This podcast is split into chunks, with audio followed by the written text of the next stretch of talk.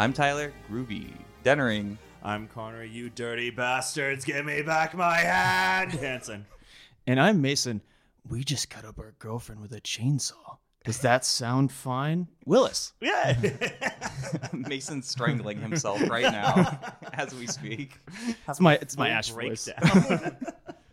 This is the Franchise Podcast where friends get together, talk about movie franchises. Today, we're doing the second installment in the Evil Dead franchise. Woo! Arguably the best.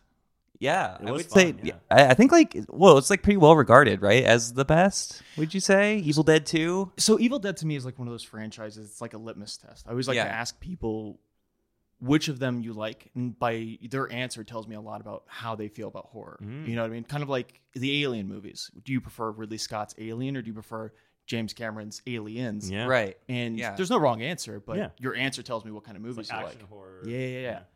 So I have a friend who's super into horror, prefers Evil Dead 1. Mm-hmm. I have a friend who doesn't really like horror. He likes Army of Darkness. There you go. To me, Evil Dead 2 is the pinnacle of the franchise.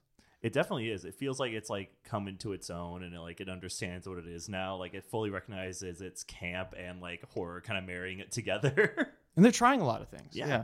We're doing Evil Dead today. Sometimes subtitled Dead by Dawn. Is that what it is? I mean, on some of the posters it is. Hmm. Yeah, I think the original title was Dead by Dawn. And did you guys hear the original title for Evil Dead 3, Army of Darkness? No. Mm-mm. Medieval Dead. Oh, yeah, right. Okay, so I've heard that, yeah. Much better title. That's a lot punnier. I do enjoy that more. Right, yeah. Yeah, and there's a lot of production notes for this movie in particular. It feels nice covering a franchise besides... Resident Evil? Yeah. Literally anything else. Yeah. Still just like, why are we doing this to ourselves? Where it's just like, oh my God, by the end of this, why would we do this? This is like good food, it feels like. Yeah. I'm watching like, this is good. There's intention, there's craft. Yes, there's art. It's like, yes, it's there, it's good. I don't feel like I need to peel my skin off or step away from the TV. The movie, there's a lot of skin being peeled off. Yes, that is true. There's a lot of decaying skin. Just not us. Flesh being turned to smoothies. Yeah, so I'm just trying to say before we jump ahead to all the intense production notes of this movie and the fun of it, of course. Mm-hmm. We have to do our usual segment of What's New? Thank you, Connery. This is just our usual segment where we talk about any new media we've been consuming.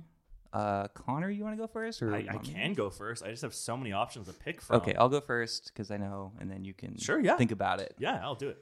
So I have never seen The Hills Have Eyes movies. Ooh. The original or the remake or any of them? You know, I think I've seen like half of the remake and I for some reason never finished it like years ago. Mm-hmm. I want to go back at some point, especially since like Wes Craven co-wrote. For remakes, I remember it being pretty solid. Okay. Yeah. Cool. But I'm talking about the original 2 or 1.5. Have you seen them, Mason? It's been years. Yeah. Yeah. I haven't seen them either, but they always looked interesting. Yeah, so I was going to say for your reference point is like old Logan, like the nuclear Hulk family. Pretty much, yeah. It's basically The Hills Have Eyes. But yeah, I didn't really know what to expect. I've heard kind of like mixed things even for the first one. And just the more I delve into Wes Craven, like certain movies he does, I'm just like, what? Like, why do you do that? And then other ones I'm like, oh my God, this is like the smartest like horror film I've ever seen. Mm-hmm. Like. Some of the Nightmare movies, the ones that he's done, and then like Scream, obviously, and he's pretty famous for like reinventing horror like 4 decades in a row. Right? Yeah, so it's The Hills Have Eyes, it's Last House on the Left, it's Scream, and Nightmare on Elm Street. I haven't seen any of the Scream movies, so I'm excited when we do that too. Yeah, definitely. He also did a Swamp Thing movie, which is one of my favorite superhero / comic book characters. I've heard so much about it. Swamp Thing's your picture in my contacts. That's my picture? Yeah. I don't know. I could go either direction. You have a picture in mind, which is because you never take pictures of yourself. It's true. That's why I have everybody's comic book characters. I guess I'll just do Batman. That makes sense. That's good. But yeah, the Swamp Thing movie, I'm just like, especially being a big fan of like the Alan Moore run, I'm just like, what is this? Like it's strange. He has some misses. But speaking to that, The Hills Have Eyes. The first one I liked a lot, actually. It's very much just like this family who goes out to the desert and they're just kind of, I wouldn't say they're privileged in terms of being like, oh, we're so rich, but they're just kind of like annoying people, annoying middle class people who kind of, I wouldn't even say, I think this is just me reading more into it and what I want and everything, but them kind of getting their comeuppance from these like this mutant family in the desert. But I also just really like a horror movie set that's totally set during the daytime. It's in the desert, right? Yeah, it's out in the desert. It just feels like it's sorry, not Palm Springs. Why am I spacing on the Death Valley?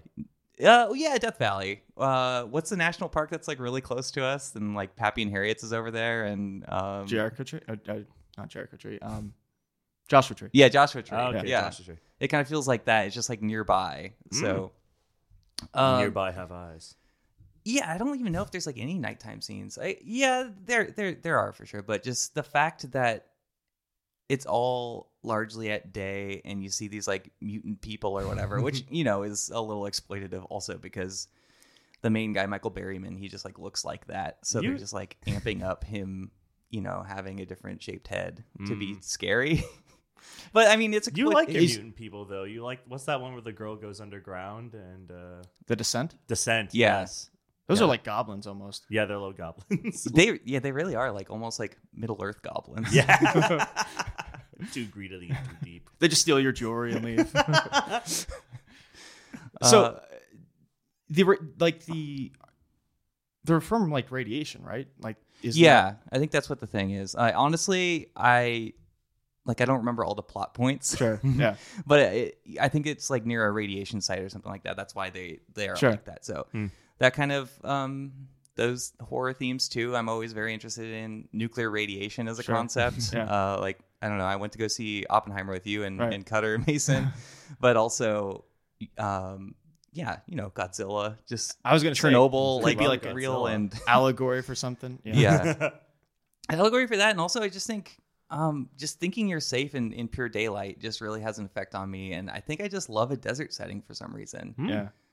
Like in video games, I think. Well, I don't think people really love water levels usually. But no, you're more of a snow. I like snow levels a lot. Mm-hmm. Yeah, I like desert areas a lot, and like Mad Max and all that stuff. Mm-hmm. So that just really works for me. Have you played the Mad Max game yet? No. You should. You'd really like it. Have you played the Hills Have Eyes game yet? No, is that a thing? No. It's an Evil Dead game though. Oh, I've heard about that. I heard it's okay. Yeah. Is it anything like the Friday the 13th one where you're just? I think it's exactly. Yeah, I think it's like the same. Yeah. Right. But I'm totally forgetting what like my main point of it being set. I just keep saying it's set during the day. And that's scary to you. No, just what's scariest about it to me is that you can have such a wide expanse and nobody still can like see that you're in need of help or anything like that. And I know the remakes were made in like the mid 2000s, so I don't know how they incorporate cell phones into that and stuff. But well, so it means no bars on the middle of nowhere. Yeah, exactly. Yeah. It also just kind of reminds me of like early Tobe Hooper movies too, for sure. I immediately thought of Texas Chainsaw. Yeah, like especially with like the hillbilly family and like they're just kind of out there on their own, and when you're out there alone, you kind of feel stranded, you feel isolated, and there is no help coming. You know, it's rich for a horror movie, absolutely. Yeah, I don't know why that's even scarier for me than, like, if you're trapped on an island. Like, the fact that you're in a desert, because you can reach people, but it's just the distance is so far.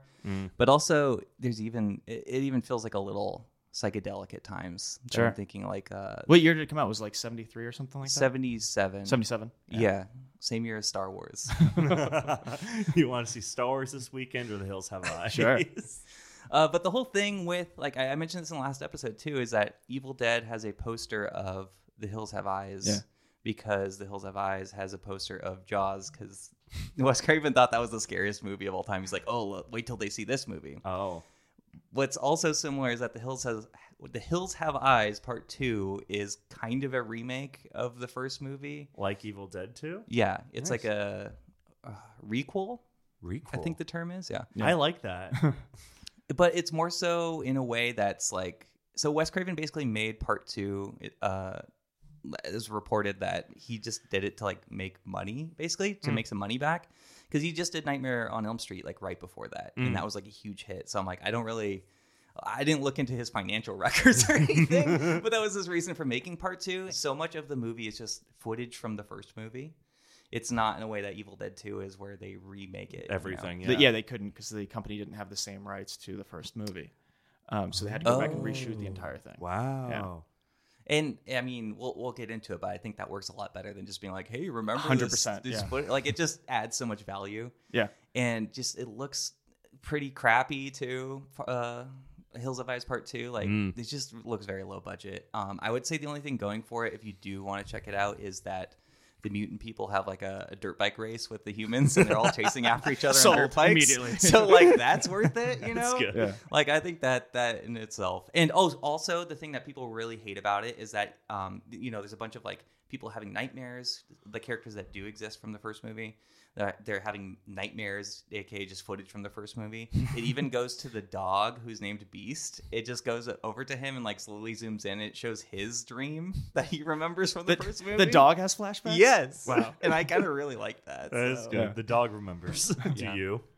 So anyways, both of those movies are on Shudder and Tubi. Nice. Nice. Very good. Jumping even off of what you said, I think even in A Nightmare on Elm Street, I think it's that one that they're watching Evil Dead. And so it's like he's tagging them back. Yeah. And in Evil Dead 2, when he goes into the work shed, Freddy's glove is sitting above the door. Oh, I didn't even notice that. Yeah. Oh, that's so fun. Isn't that just like one of the lines that Ash has? He's just like, work shed. Work shed. Then he goes, get to the work shed. Yeah, because I guess somebody working on Evil Dead 2 was just working on Nightmare on Elm Street 3 right before Evil Dead 2. So that's just funny. All the crossover is pretty crazy in the 80s. That is great. Big horror franchises. They're all just like you said, tagging each other back and forth, just being like, no, you! Well, the whole movie only got made because, and we'll get to more of it later, but like, they had trouble with financing. Mm-hmm. They're still taking interviews for like some of the technical positions. And I forget if it was a makeup artist or a costumer. They're like, hey, look, we want to hire you guys, but like, we don't even know if we're going to have financing for this quite yet. And so they were currently working on Stephen King's Maximum Overdrive. Oh. Yeah, which I also just saw recently. I haven't seen that yet. I've only heard from people, it's like, it's basically if cocaine was a movie. There you go. Yeah. It absolutely is. But unfortunately, like, look, I don't have a lot of firsthand experience of that, but it feels more like the realistic approach of what cocaine as a movie feels like, in that like he's like, I can just hear like see Stephen King being like, yeah, do this thing, blow the trucks, and like there's huge explosions and everything. There's like no nuance whatsoever, but then there's also parts that just like sag. It's like, it's either huge, massive explosions that don't really like have an impact for me, because it's just like, I don't know.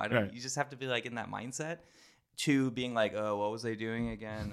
The come down the morning after. Yeah. Yeah. It's just all that. I'm like, this literally like cannot be like, you know, he wrote The Shining should be like his thing about alcoholism. And I'm just like, this movie, not even his story. Like, I haven't read the short story, but it's like just infused into the celluloid, just cocaine. Yeah, absolutely. Yeah.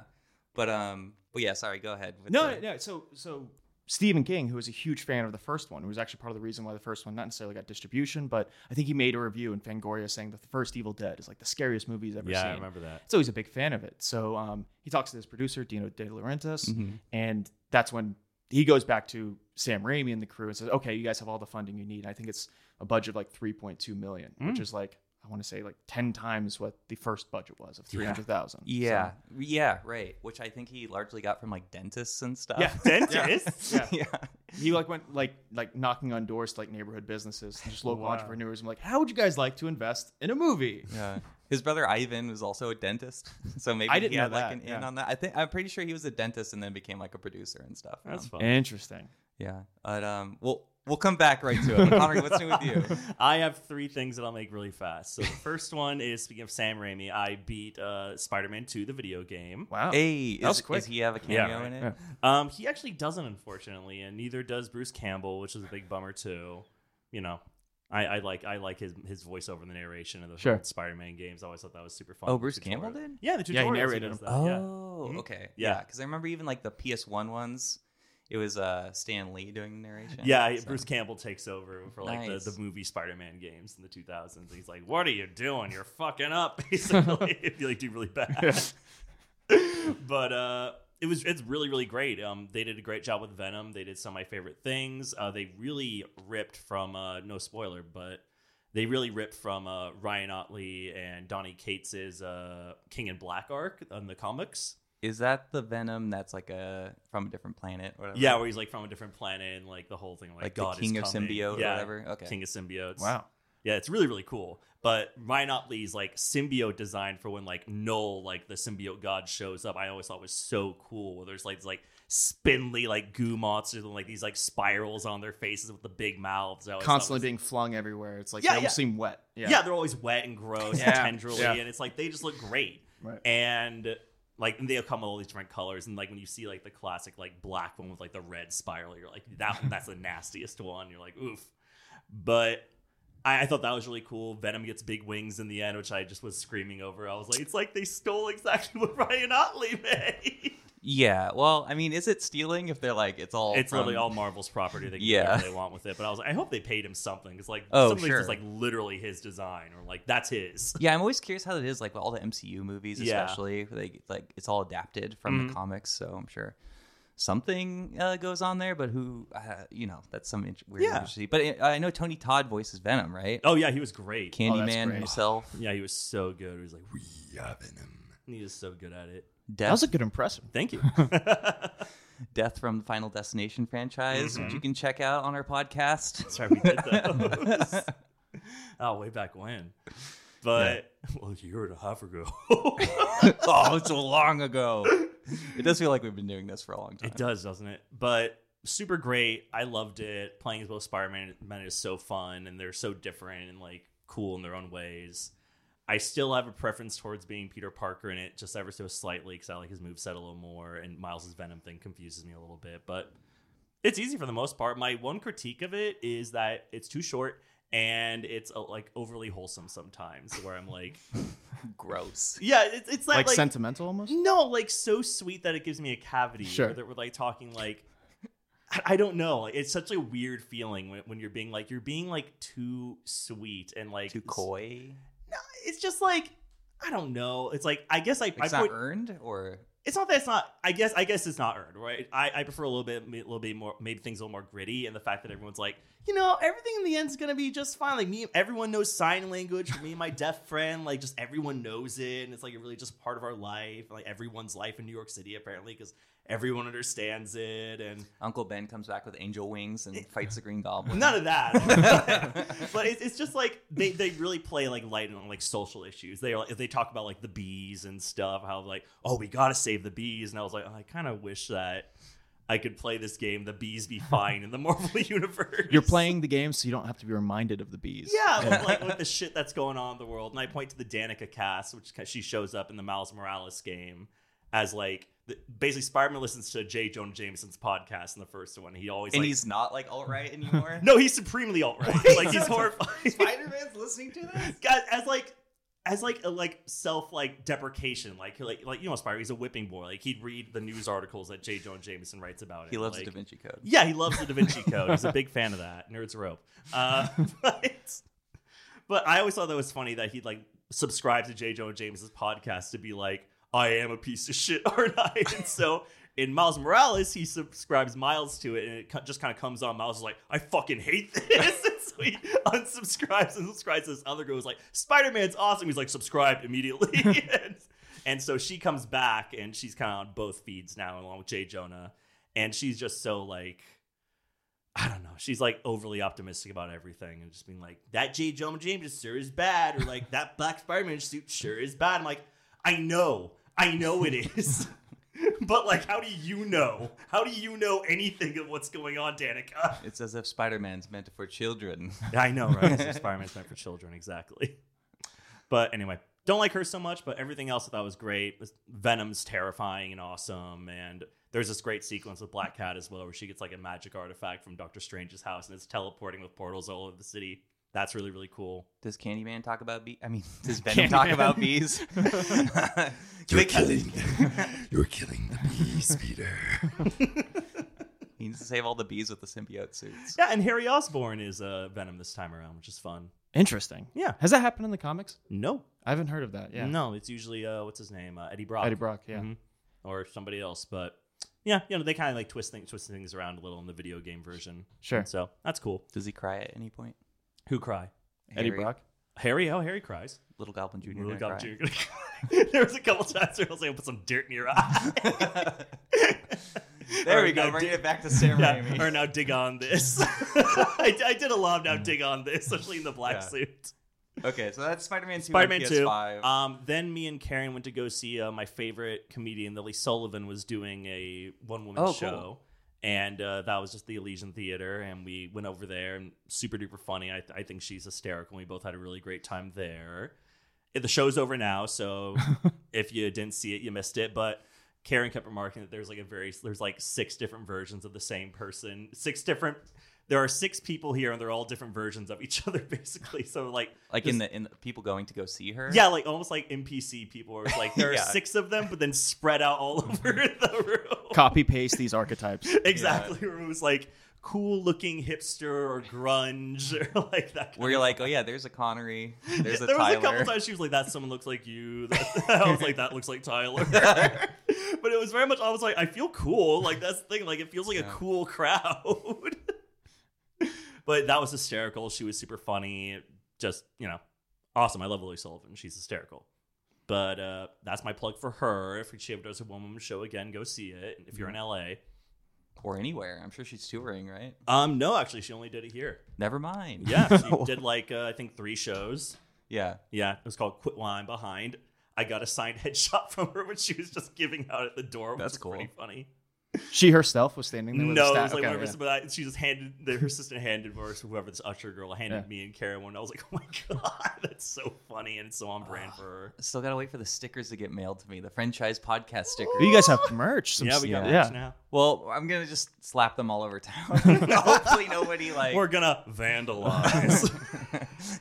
he put his fingers up in quotations. It was just in The Voice. Yeah. Yeah. Legally, it was in The Voice. Okay, what's the third one? We got to get to Evil Dead. I know. Third one is. I know. Third one is. Oh, I started playing Alan Wake 2, and that's really, really great too. It's what's called basically Twin Peaks on horror steroids, and it's been amazing so far. Just started last night, but I had a ball. I played the first one, but that was like a decade ago. Yeah, they're very cinematic as video games, aren't they? Yeah. Did you ever play Control? I don't think I have, no. Oh, Control's really great, too. Yeah. They kind of do this thing where they mix in, video game and FMV kind of overlaid over it. Oh, interesting. So you have full motion video. You would love it. Okay. You would love it. Oh, you especially. I with wide eyes and, insane look, and I'm like, you would fucking love it. His fingers are also in quotation marks. I'm quoting aggressively. But you would love Control, Tyler, and you really, really, really love Alan Wake too. Because I love those old 90s games that are mostly just on video that you're just go over here. And I'm like, I don't know what I'm doing. Oh, I just lost the game. Well, that was kind of cool though, at least. Yeah. I don't know. But you have these cool moments, so they're very artsy about it. So you have the 3D gameplay happening, and then you look on a TV, it's live action happening on the TV, or you go to this the FBI detective girl you play as, you go into her mind palace, and then she's thinking at this table, and then FMV plays in the background, this silhouetted corpse that's talking, but it's all FMV'd and weird as it kind of skulks around her. That's cool. Yeah, it's very cool, very trippy.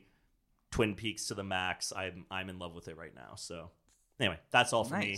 Mason, Spider-Man 2, Alan Wake 2, Evil Dead 2. We're doing all the twos here. Mason, what's new with you? Break it down. Well, we're recording this at the end of October.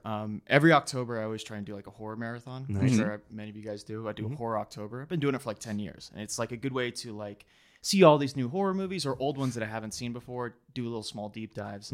It's funny. I was going to talk about, I'll get to it in a second, but you guys mentioned Final Destination. Yeah. I saw a movie. It's on Shudder. It's called Soul Survivor. Have you guys heard of this? No.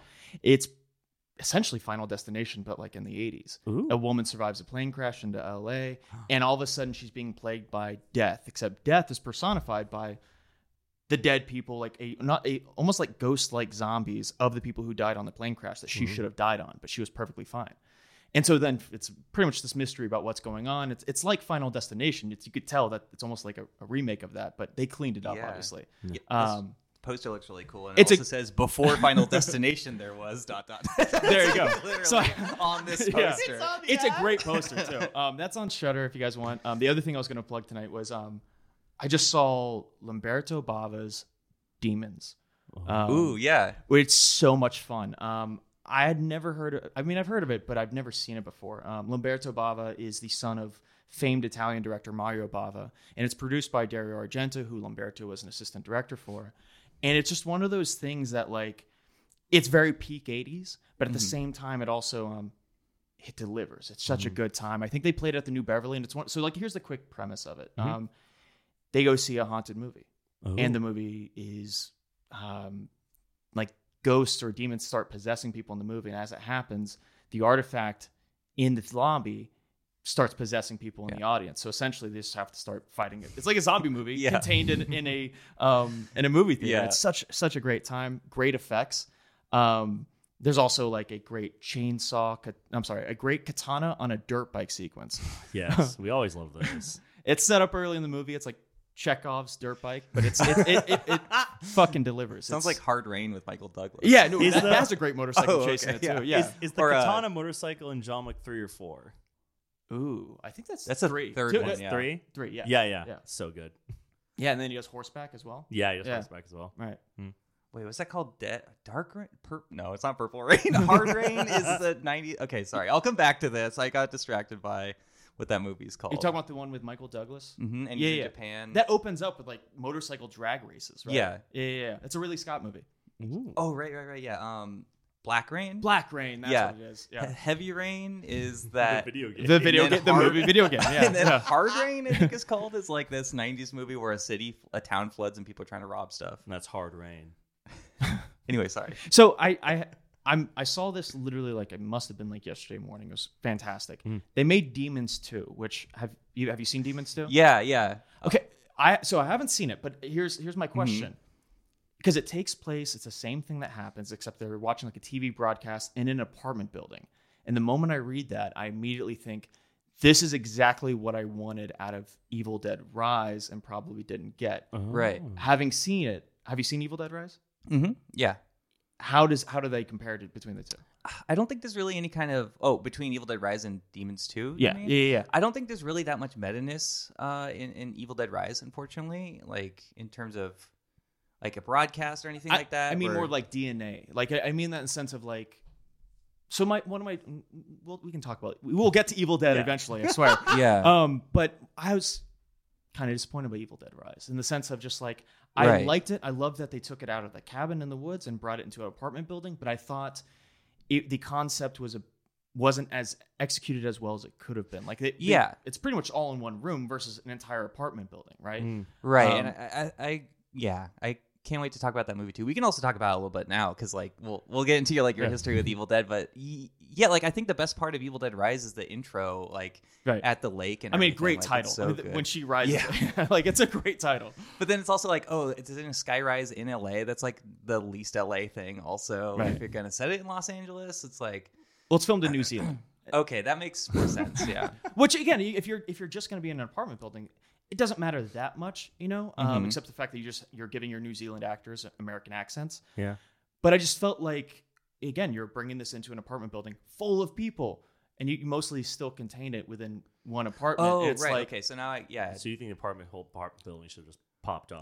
I think if you're doing something within the Evil Dead franchise, everyone, like I said, this franchise means so many different things to different people, right? Mm-hmm. So it's like, I just kind of wanted it to be a little bit bigger, and it felt if you're going to take it out of the cabin in the woods thing and you're putting it in a new environment, I just would like to see them take more advantage of that environment that they're choosing to. Do you think people are getting like too scared? Like, I feel like I've seen like they did like that remake in like the 2000s or others, and that was just like pure horror, wasn't it? Yeah, it's more of like the first one, like the tone of the first one, right? And then this one also seems to skew more towards. I haven't seen the new one either, but it seems to skew more towards pure horror. Like, am I wrong? Evil Dead 2? Yeah, no, not Evil Dead 2. Evil Dead Rise. Sorry. Yeah. So with the remake, and it was like 2012 or 2013, was it?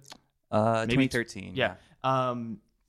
That one's really dark, and I actually really do. And you guys will get to it. And if you haven't seen it, the quick pitch on it is like, let's just recontextualize this for someone withdrawing through drugs. So it's like you kind of can't tell is she hallucinating? Is she like? And so like, I love that concept, and I think it's pretty solid. Mm-hmm. You know, it's okay. But they're going for like, let's do that splatter film, gross out like all gore effects type thing. Go for the true horror of it. Mm-hmm.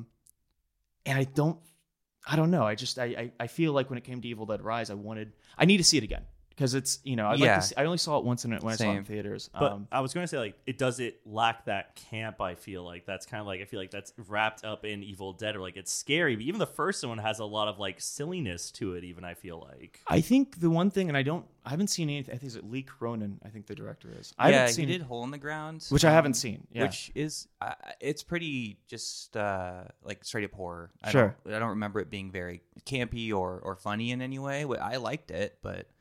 I think one thing he excels at is, because anytime I try and find a new filmmaker, there's a million different ways to do the job. What's one thing they do really, really well? Mm-hmm. And I think he's good about horror, about having good imagery. The best shots are in the trailer, and there's some great shots in the trailer that I still think about.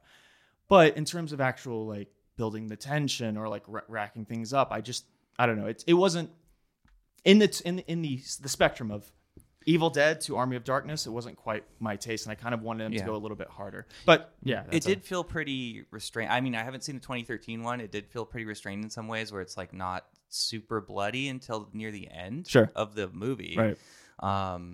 I kind of like the creations in it, but we'll have to talk about that more in detail, because I don't want to like because you haven't seen it yet. But there's also a lot more like barfing of like poison looking stuff, more though, or like really dark blood than I think there's like.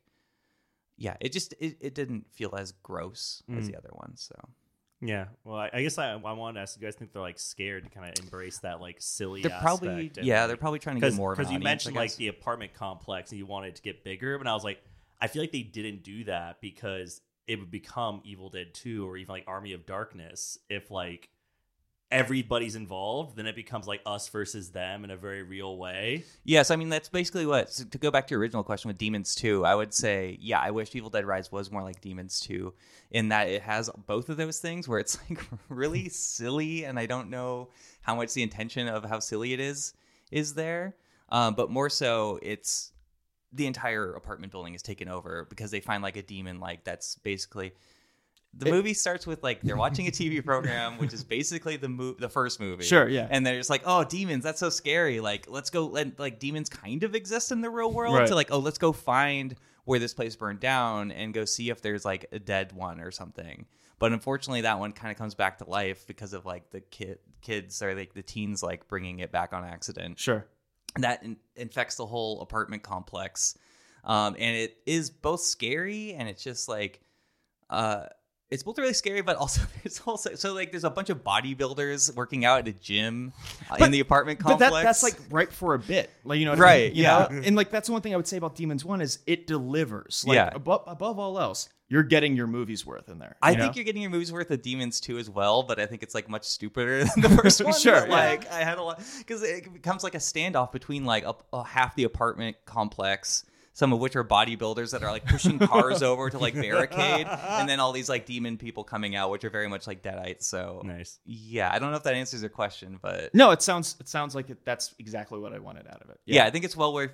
I think you will enjoy it. Yeah. So anyway, I saw Demons. It was fantastic. If you like Evil Dead 2, I would wholeheartedly recommend the first Demons. It's really good. It's on Shudder. Nice. Yeah, and I think they just released a 4K 2-pack of Demons 1 and 2. Oh, nice. So. Get yourself a 2-pack. A 2-pack. 2-pack and 4K. Let me open up my 6-pack of Surge Energy Drink. Watch Skinamarink next. I'm so jacked to watch Skinamarink. Guys, we should just do monster truck commercials. I need to add a bunch of different sounds on here. I know, right? This Sunday. We'll watch Cranked. Cranked 2. Oh, Crank 2 is great. Let's talk about Crank 2 for 20 minutes. You know what else is a sequel that we need to talk about? Because it's the name of this episode. Evil Dead 2. Ding, ding. There you go. Do you feel chatty today? I feel like we're really chatty today. I mean, I brought a Red Bull. I'm warning you now. I will go down any tangent you guys need. So if this ends up being a 4-hour podcast, cut out whatever you need. This is what the whole fucking show is. Let's do it. Yeah. I was going to say any tangent we need. I mean, like, most of the tangents we come up with, I'm like, we need to just talk about the movie again. Yeah. But I've been looking forward to particularly this episode because I feel like the final, Resident Evil movie episodes were... pretty short because it's just like there's not a lot of material there, but truly this is going to We're at minute 35. We're going to start talking about the movie now. Woo!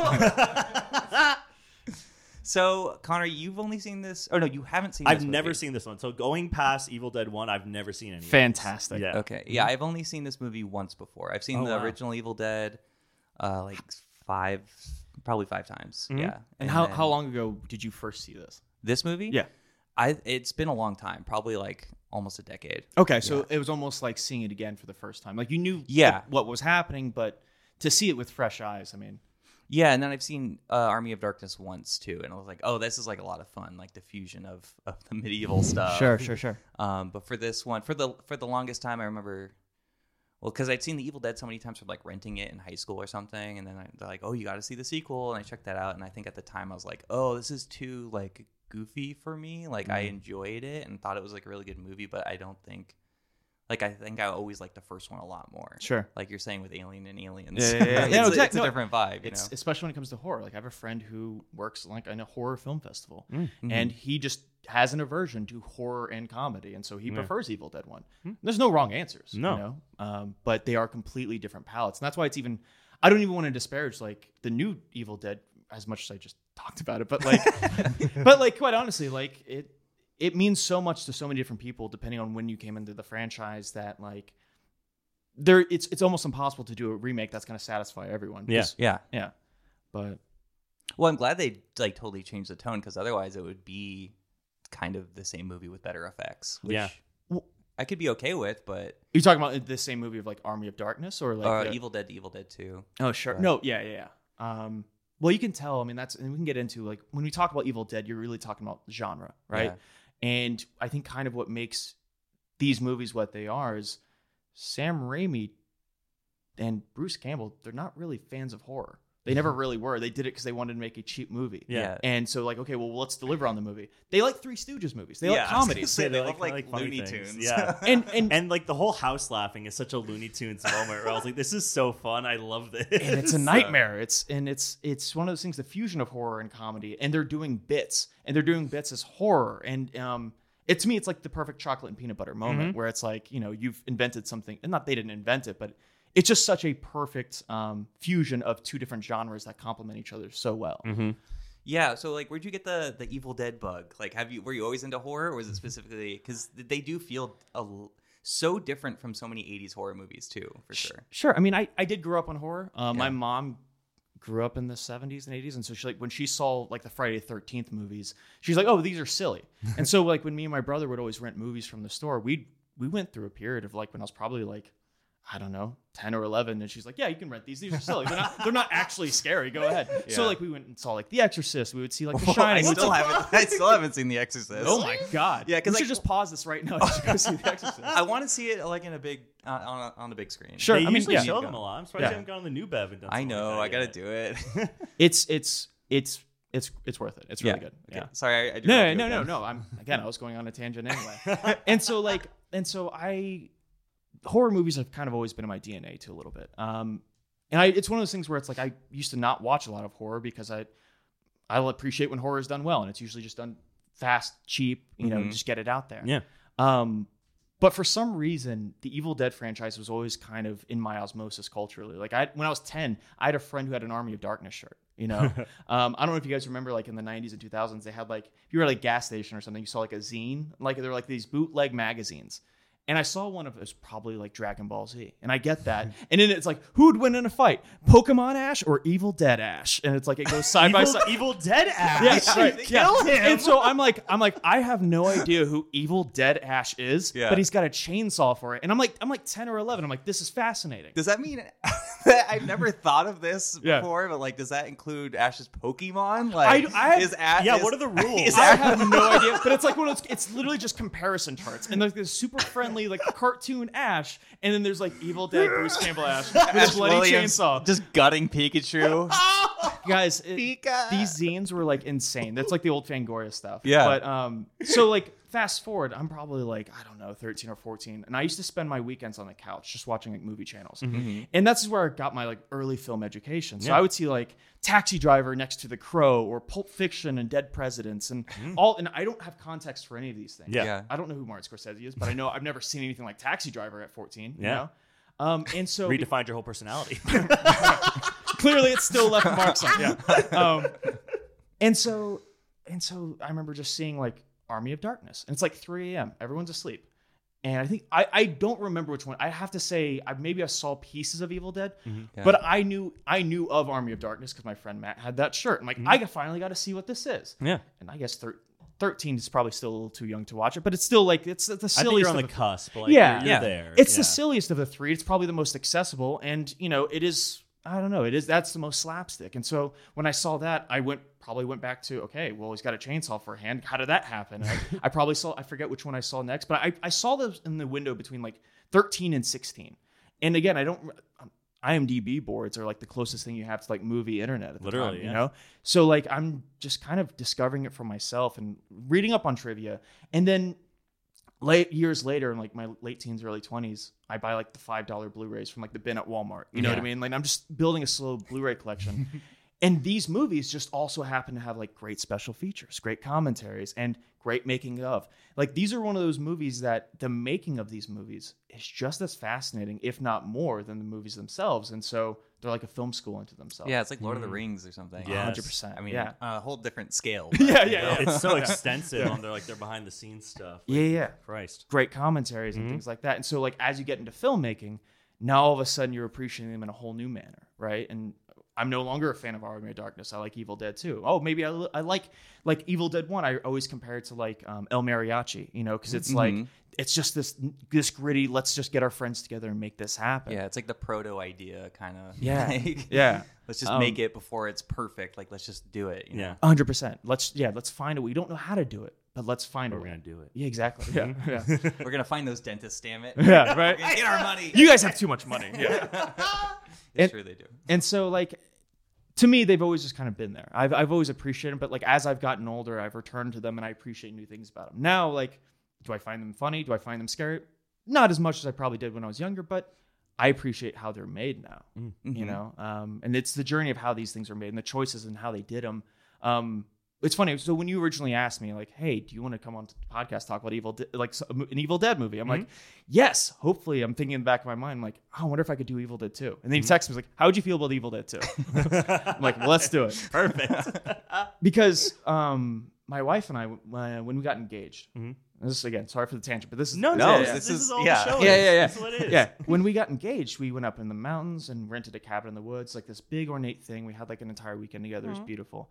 And like that night, we have like a fire roaring, and she's like, "We should watch a scary movie." And I'm like, "Well, we should watch a Cabin in the Woods movie. And what's a better Cabin in the Woods movie than Evil Dead 2?" And she's like, "Do I need to see Evil Dead 1?" I said, "No."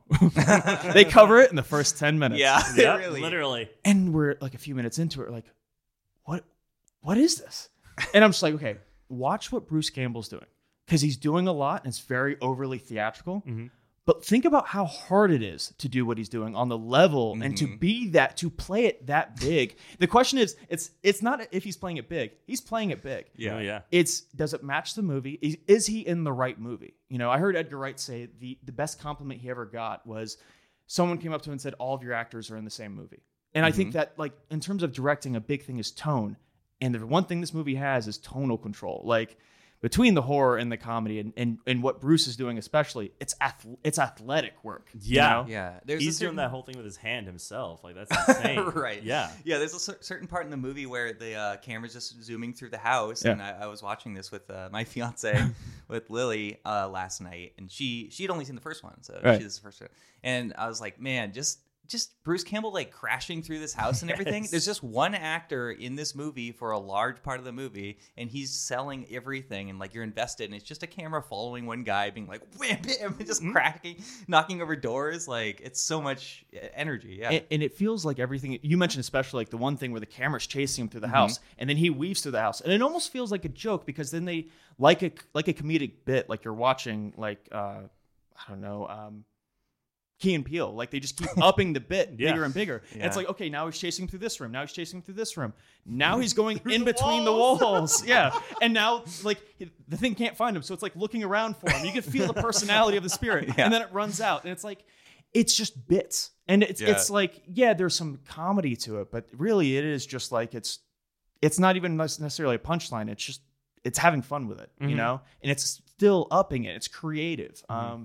Yeah, no, it's thrilling. It's a thrilling movie. That's awesome. So you watched this movie in the cabin and then proposed? Is that what? Well, no, I proposed that morning. The trick is to get it out. Okay. Get the stressful part out of my day. Yeah. So... yeah. How'd you feel about that? If I had proposed after Evil Dead 2, she might not have said yes. You're like, okay, I just proposed to her. We're engaged. Yeah. I got this in the bag. Yeah, but I'm already locked in. Yeah. No getting out now. No, she has to watch Evil Dead too. She's like, I haven't signed the paperwork yet. Right? No, she loved it. And so from that point, there's certain, it becomes like an in-joke for us. Sometimes something dramatic will happen. It'll be like, Linda! It's just it's a good time. It's good. But yeah, so again, when you asked about, do you want to watch Evil Dead 2? I'm like, who have you been talking to? Absolutely. I mean, I peruse all over Letterboxd, sure. And I follow you. Sure. And I saw that you had a 5-star on there, and I'm like, okay, I have some other guests for other ones, and I'm like, okay, if you're giving this 5 stars, you must like it, right? Yeah, right. Yeah. So I feel like that's a safe bet. So hey, it worked out though. Yeah, awesome. It's always great when somebody has a personal connection to whatever. Yeah, and such passion 100%. For it, obviously, you do. I just love filmmaking. I have a friend who's a SAG rep over in New York, and mm-hmm. And I won't say what set he's visiting, but he was visiting a set of a sequel of an indie movie that's just one of those pulp B-movie movies that just plays for a midnight crowd. Mm-hmm. But it's a low budget. I think they got their funding on Kickstarter. And he's like, Mason, I was visiting it there, and they were just so excited. And there's this excitement on set, and they were so excited to be there. And it reminded me of this time. I didn't go to film school, so it's my early short films, it feels like you're inventing filmmaking as you go because you don't know what you should be doing. And I think these movies, and I think when I mentioned El Mariachi earlier, these nitty gritty movies where you just have these kids picking up cameras and making it happen. I don't know how we're going to do this effect, but we're going to mad scientist our way and figure it out like a puzzle. To me, that's the most exciting type of filmmaking, because it's so pure, and you don't know you're making mistakes left and right, but you don't even know because you don't know what you should be doing. But it's right. Yeah. It still creates this. And to go through, and whether you're a fan of horror or not, and I don't know why you'd be listening to an Evil Dead 2 episode if you weren't, but if you haven't seen this movie, if you have any interest in filmmaking, I would totally recommend seeing it, because try and even imagine the choices that are being made and how you come up with these choices, because they're brilliant. It's just so creative. They're just constantly. It's the whole thing with Sam Raimi too, especially the first Evil Dead. He's 22 when he finished that movie, and I'm just like. There's just that's the whole thing where it's just some people are just ready for it at a certain age. Sure. And it's just nobody else is ever I'm thinking of people from that generation, I guess certain horror directors, like Joe Dante. And I guess you could even say John Landis, sure. They're all weirdly influenced by 40s comedies and Looney Tunes and the Three Stooges and everything. And they infuse that into horror. And it's just wow, there's not really later on, filmmakers that I can think of that are still influenced by because I always love that Looney Tunes energy, especially from Joe Dante, Gremlins and stuff like that. Well, but. You're referencing specifically like slapstick and stuff that. But I think the core of what makes this good and its knowledge of genre is when you take a comedic filmmaker like Sam Raimi, who loves that, and you like Joe Dante or any of these guys, and you put them in a genre that's kind of outside of their wheelhouse. It's I have a friend of mine who is a screenwriter. He's I really don't like sci-fi, and I said. Well, I would actually love to read a sci-fi story that you tell, because you're probably going to tell me a sci-fi story that I haven't heard before. Right. Literally. Because you're going to come at this from a different angle. Mm-hmm. And I think that's kind of what they're doing here. Yeah. And I think that they are delivering on, it is a splatter film. They are doing gore effects. But turned somebody into a smoothie when they dragged it. Yeah. I mean, but even you could tell they're having fun with it. I mean, to come up with stop motion, a stop motion dance sequence in the middle of it. Literally, that's one of my favorite parts. Yeah, Linda's dance, cool. I think, is so great with her body trolling, her head staying in place. it's fucking phenomenal. 5 stars. And you have all these legendary makeup effects artists at the time that and even reading behind the scenes, they became friends on this set. Mm. And it's just it's the right energy. You have the right people in the right rooms, and it's magic happening. Yeah. Yeah, just even on Letterboxd, there's so many reviews of people being I'm just so just because you're obviously rating it right after you watch it or whatever. It's I want to go make a movie now. It's just one of those movies that make you want to go watch another movie, and it especially did make me feel that way too long. So my question, Connery, this is your first time seeing it, yes, and you're allowed to hate it, obviously. No, I enjoyed it. Honestly. Yeah, I was gonna ask, what did you think of it? I really, really liked it. I love the claymation stuff. I think the one thing I said I praise the most about the first Evil Dead, where I was I did not remember that whole sequence where like the person's just like melting and decaying and like going crazy. And I called that beautiful, and that scared a lot of people.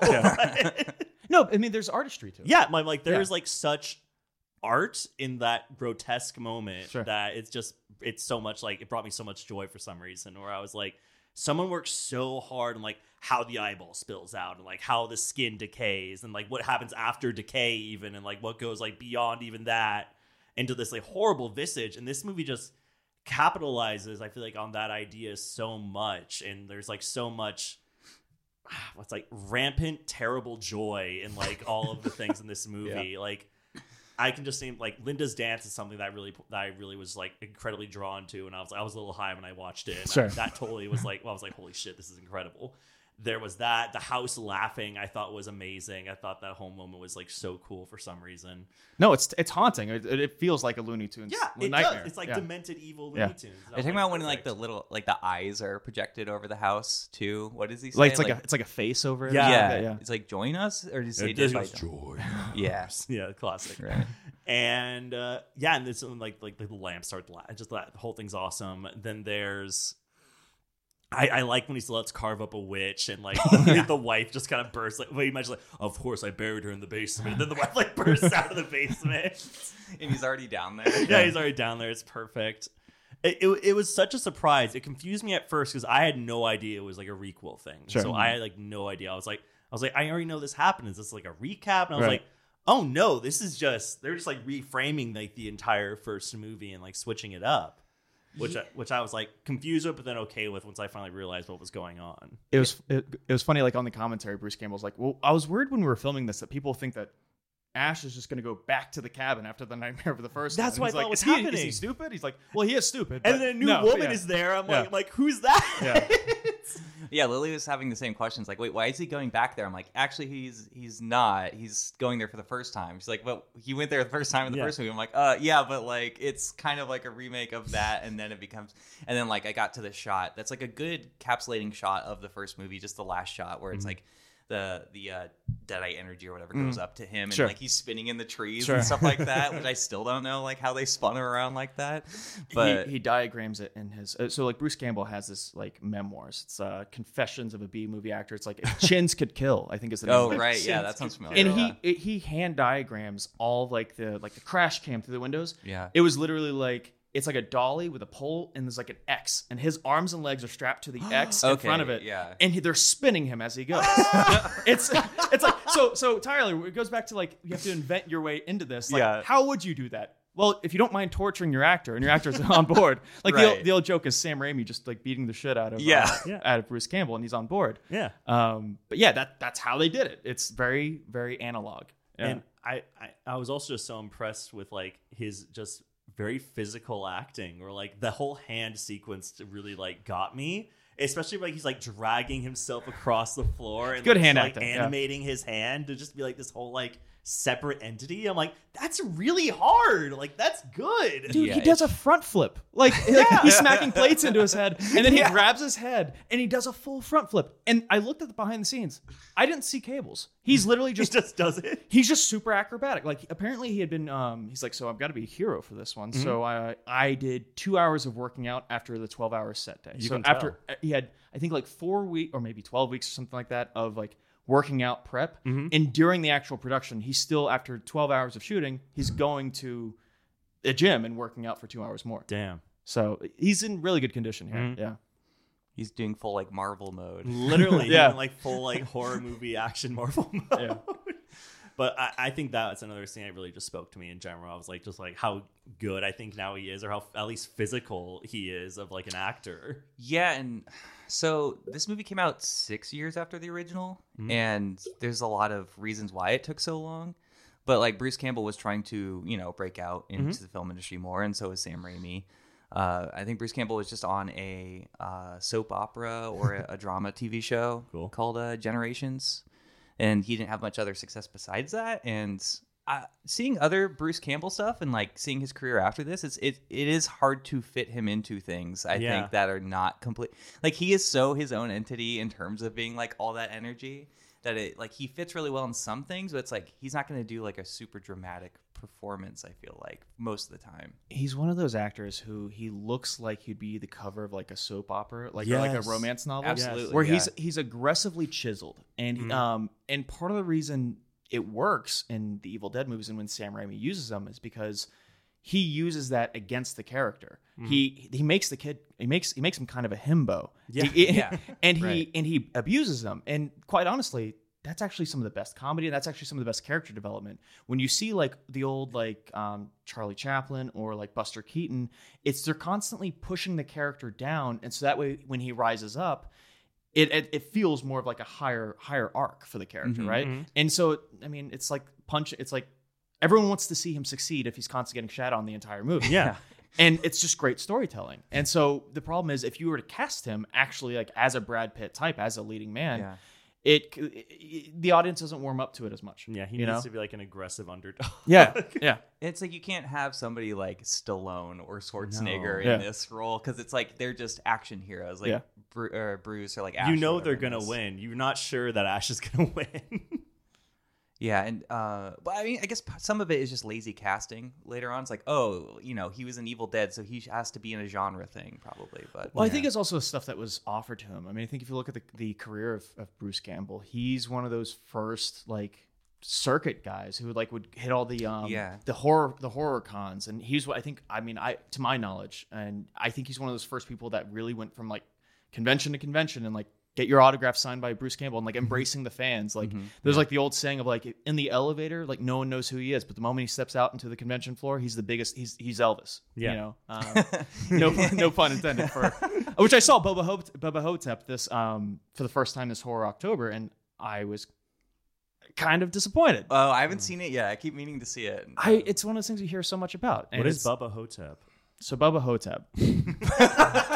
I always feel so stupid. Tyler makes horror seem like this like heightened, intense genre where even he's like, "Oh, I can't talk." No, I'm like, what are you fucking talking about? So we'll get into my neuroses a little bit in a little bit because it's related to this franchise too. But sorry, go ahead. Bubba Hotep. So you don't know about Bubba Hotep? No, I don't. So like. This is like for me. I always get excited. Like when you said you hadn't seen The Exorcist, I'm excited because like. Just like I get to ask you, you get to see Evil Dead Evil Dead 2 for the first time. Yeah. That's fresh eyes, you know? Bubba Hotep, again, I just saw it for the first time this month. It takes place in a small retirement community in small town Texas. Okay. And Bruce Campbell plays a character who's a little bit older. He's clearly at a retirement community. And he's dressed like Elvis. Oh. And he claims to be the real Elvis. He says he switched places he got tired of all the fame and all of like couldn't go anywhere, so he switched places with an Elvis impersonator, and that's the one who died. Oh. Meanwhile, also at this retirement community is a man who claims to be John F. Kennedy. Good. Who says that he was swapped out between in Dallas. Is Tupac there too? Oh, hold on, it gets crazier. So this guy. Claims that he was kidnapped and they dyed his skin black, and that's why he's a black man. Oh, okay. And so that's just the setup, and then people start dying here at this old folks home, which mm-hmm. is kind of what happens. But people like their souls start getting sucked out, and it turns out there is a mummy going around, and so now Elvis and JFK must take on this mummy. Now I know that premise sounds exciting, but I saw this on an airplane, and it was just like. I'm like 45 minutes in. I'm like, I feel like it's trading too much on the how quirky and random are we, and it's not delivering. It's a very delicate balance, right? Mm-hmm. It's too cute for its own good. Mm-hmm. Okay, you know, like Spider-Man 2, the video game. Yeah, too cute for its own good. There are parts of like this. It stops being cute, but most of the time it's too cute for its own good. It's the Spider-Man 2, a video game of Elvis impersonator movies. Interesting. Okay, noted. Yeah. Both you, Mason, and recent guest Brendan Klein have given Bubba Hotep not the greatest reviews. Yeah, so. Okay, there you go.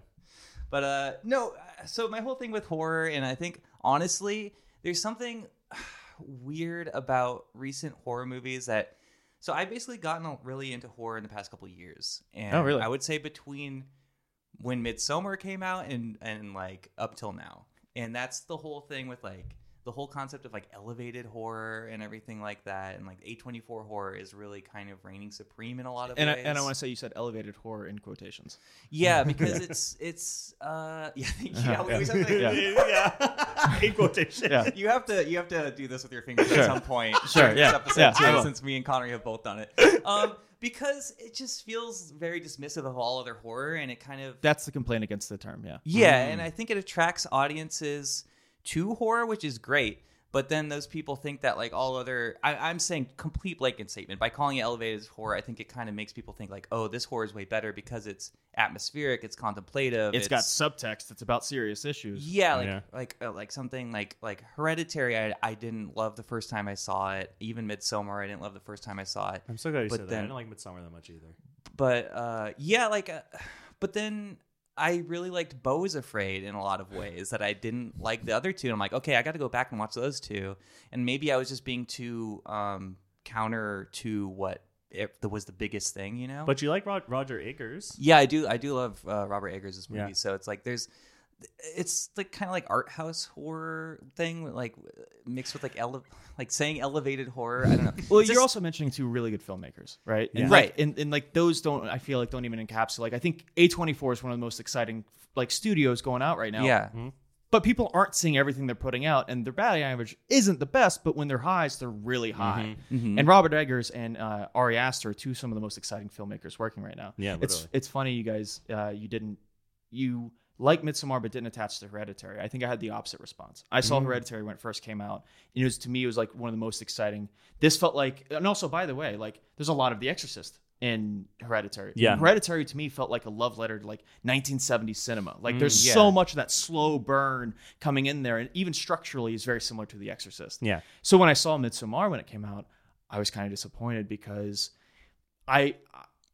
it's funny, Ari Aster talks about, like, whenever you have a first big hit, the advice that Martin Scorsese told him was, don't even think about it, just jump right into the next movie. Mm-hmm. So he's already, I think, either wrapped production or he's already mid-production in Midsommar when Hereditary comes out. So he's not even thinking about it. Yeah. And so it's coming from a different place. Yeah. To me, and I would like to rewatch Midsommar, and I hear there's a director's cut out there. That is better, but to me... it felt very much like, what do you think that movie's about? It's exactly that, and there's no difference about it. Yeah. And I like the execution. I love Florence Pugh. Mm-hmm. And it's a mean fucking screenplay too. Yeah. Like it's really, really, it's really good. But talking about The Hills Have Eyes, just like being really mean to these white people. Yeah. Like, these people are fucking idiots. It's like white people being mean to other white people. Okay, so I'm just saying, like all the backpacking people that make them seem so stupid. They are stupid. Yeah. Well, I haven't seen Hills Have Eyes in years, but even with the way you described it, like it seems like it's ripe for subtext. If the nuclear people are there as like. Almost like America's past sins of like the nuclear testing and the wasteland and stuff like that, and also just like poor people living out like people who. This is also a big blanket statement, but like usually housing is cheaper in the desert, and like people who go far away, you know, there's even a line like that in Hills Have Eyes Part 2. It's just like people that live this far out here are here for a reason. Yeah. Maybe that's political, maybe that's financial, maybe but that's your entire point against the elevated horror thing is that the other good storytelling has always had subtext. Yeah. It's always kind of been about something. And people like when Get Out came out, and I love Get Out. Yeah, but like that is a mainstream movie that all of a sudden people are like, oh my God, it's horror and it's about something. It's kind of like They Live is about something. It's like they're all about something. Generally, if a movie succeeds, it's usually about something. Yeah. That's just good storytelling, and those are great. Like the A24 movies that people are talking about are great examples of that. You know, So like, I love that you brought up They Live because that's one of my favorite like movies of all time, and I just love the whole like blue collarness of it, and like the very like middle class or working class aspects of it. That's not. Like they just don't really make a lot of big horror movies that way. It feels like, I don't know, like the cinematography is so beautiful and like that's great. Like I don't know if it's the era where it just like feels more workmanlike. A lot of like John Carpenter stuff. That's Carpenter himself. Yeah. And then, but so just we'll go back to Evil Dead in just a second. But just like especially Ari Aster, like my whole like perspective on him has changed so much. Sure. Especially after seeing Beau's Afraid, but also just seeing a lot more horror. Like you're right. Like. Hereditary does have a lot of like 70s influence, and like there's this movie like The Sentinel that is just like so freaky that feels a lot like this. I was very dismissive of Hereditary when I first saw it because it felt like what's the like absolute worst thing that you could ever like happen to your family? I'm like, oh, that's really interesting.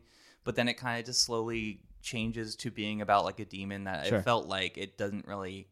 I'm like, what is this? Like, I thought we were focusing on like the family, like themes of family trauma, but then it becomes like that, like all about like a specific demon, and it's just like, okay, he's just obsessed with this like demonology. Yeah, but stuff. Then it becomes like it went from like Steel Magnolia or something to like Steel Magnolias. And what's the one with like the family, like the kid drowns or something, and it's like, I wish you drowned instead or something like that. Wrong kid died. I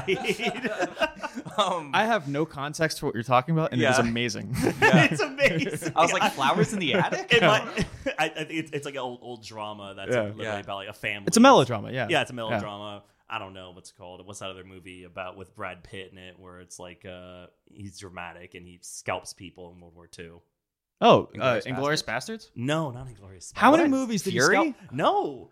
Oh, my God. Brad Pitt? Yes, Brad Pitt. And he scalps people in World War II. It's very young. Are you talking about Legends of the Fall? That's World War I. Yeah, World War I, sorry. He scalped people in Legends of the Fall? I think so, he scalps people. That's like a whole scene when his younger brother dies. Yeah. He goes to the enemy trench and he like scalps a whole bunch of people. We're referencing like 80 movies this episode, and I like. But anyway, so like family drama. Yeah. You like the family drama, but then as soon as it edges over, because there's only so much you can do in that horror department there, where it's like, what's next? They never talk to each other ever again. But it's like, but we need that something to make it spooky. I think if you like the voice of Ari Aster and you see like the things that he's doing, I think you should see his early short films at AFI. Oh, because you see him really developing there, because there is that family melodrama that you're talking about. But there is also like, he's not quite the filmmaker he becomes, but you could see like the foundation still there. And there's one that's, I think it's called like Meet the Johnsons, that is horrifying. Yeah. I'm sure you may have even heard about it. Yeah, I've heard of it, yeah. And it's all within that domestic life. The domestic life is on the surface, and what's underneath the surface is actually what's truly, truly fucked up. Okay. I have a feeling if I rewatch either Hereditary or Midsommar, I'll like them a lot more, because I was also dismissive of Midsommar, where I'm like, oh, this is kind of just like... Cannibal Holocaust or something, Wickerman, but it's like, but it's okay to do this version of it now because it's like weird spiritual white people doing it, so it's not as problematic, but it's like the same like genre, subgenre. Sure, but it's folk horror, folk horror, and it's like, oh, if I go back now and having seen a few more folk horror movies in general too, I'm like, I think I'll just have a better. It'll be Wicker more fun, Man. You know. Wicker Man. I saw that for the first time this month too, and that was fantastic. Oh, I loved it. Tom said, "Watch Wicker Man, you're gonna love it." And I was like, I did love it. It was so charming. I didn't expect that. Yeah, it's really good. Mm-hmm. Little seaside. You hear English so much town about it, that's deeply fucked. That's the pitch on it, right? Yeah, basically. It's on the poster. I love little like quiet towns that are deeply fucked. That's like such a favorite subgenre of mine. Even Midnight Mass. Have you watched that yet? No. Oh, that's so good. That's seaside town. That's fucked. Okay. Yeah. Midnight Mass. Most Mike Flanagan stuff is really, really good. Yeah. I'll watch that in Hot Fuzz again. Good. Okay. So last thing I just want to say about Ari Aster before we go back to Evil Dead, I'm transitioning back to it. The main difference with like Hereditary, I really thought about this when he has to bury Linda. Sure. In Evil Dead 2, and Ari Aster, like the whole thing is like, you guys have both seen it, right? Yeah. Hereditary. Yeah. And you know, his the guy's sister, it's, you know, her head gets blocked off from like a stop sign or whatever that he like drives by. Yeah. And it's like, oh my God, like so much of the movie is about that, and that's the inciting incident basically for all of the trauma that happens, and like that's where the horror begins. Yeah. Really. And that's the entire film. However, in Evil Dead 2, she dies so fast. She's like a stop motion thing. Her head's rolling around. Yep. And then he's just like burying her. And then it's just like, all right, anyways, I'm done here. Like, he doesn't even. All in the introduction. Yeah. He only processes it as he's looking at himself in a mirror, and like it becomes like a pool of himself pulling himself in. And it's like becomes a psychological thing. But that's it. The rest is just all this technical, like, gags and bits and stuff like that. But I don't mean to cut you off, but even the mirror shot is. It's an optical illusion, right? Because he switches bodies, or he switches people, and he does the same thing in Doctor Strange, but he's doing it with VFX, and to me, it loses a lot of its. And I'm not one of those anti VFX people, but like there is a charm and there's a tactileness to the practical effect, and building it in opposite set. So like for those who just to paint the image, he builds the exact set on the other side, and instead of it being a mirror, it's a double of the actual set. So he switches Bruce Campbell over. It's a magic trick. And it's beautifully done. And as soon as it happens, even though when you see it happen, you're like, oh, that's cute. That's clever. Like, that's something you had been tricked and you weren't aware of it at the time.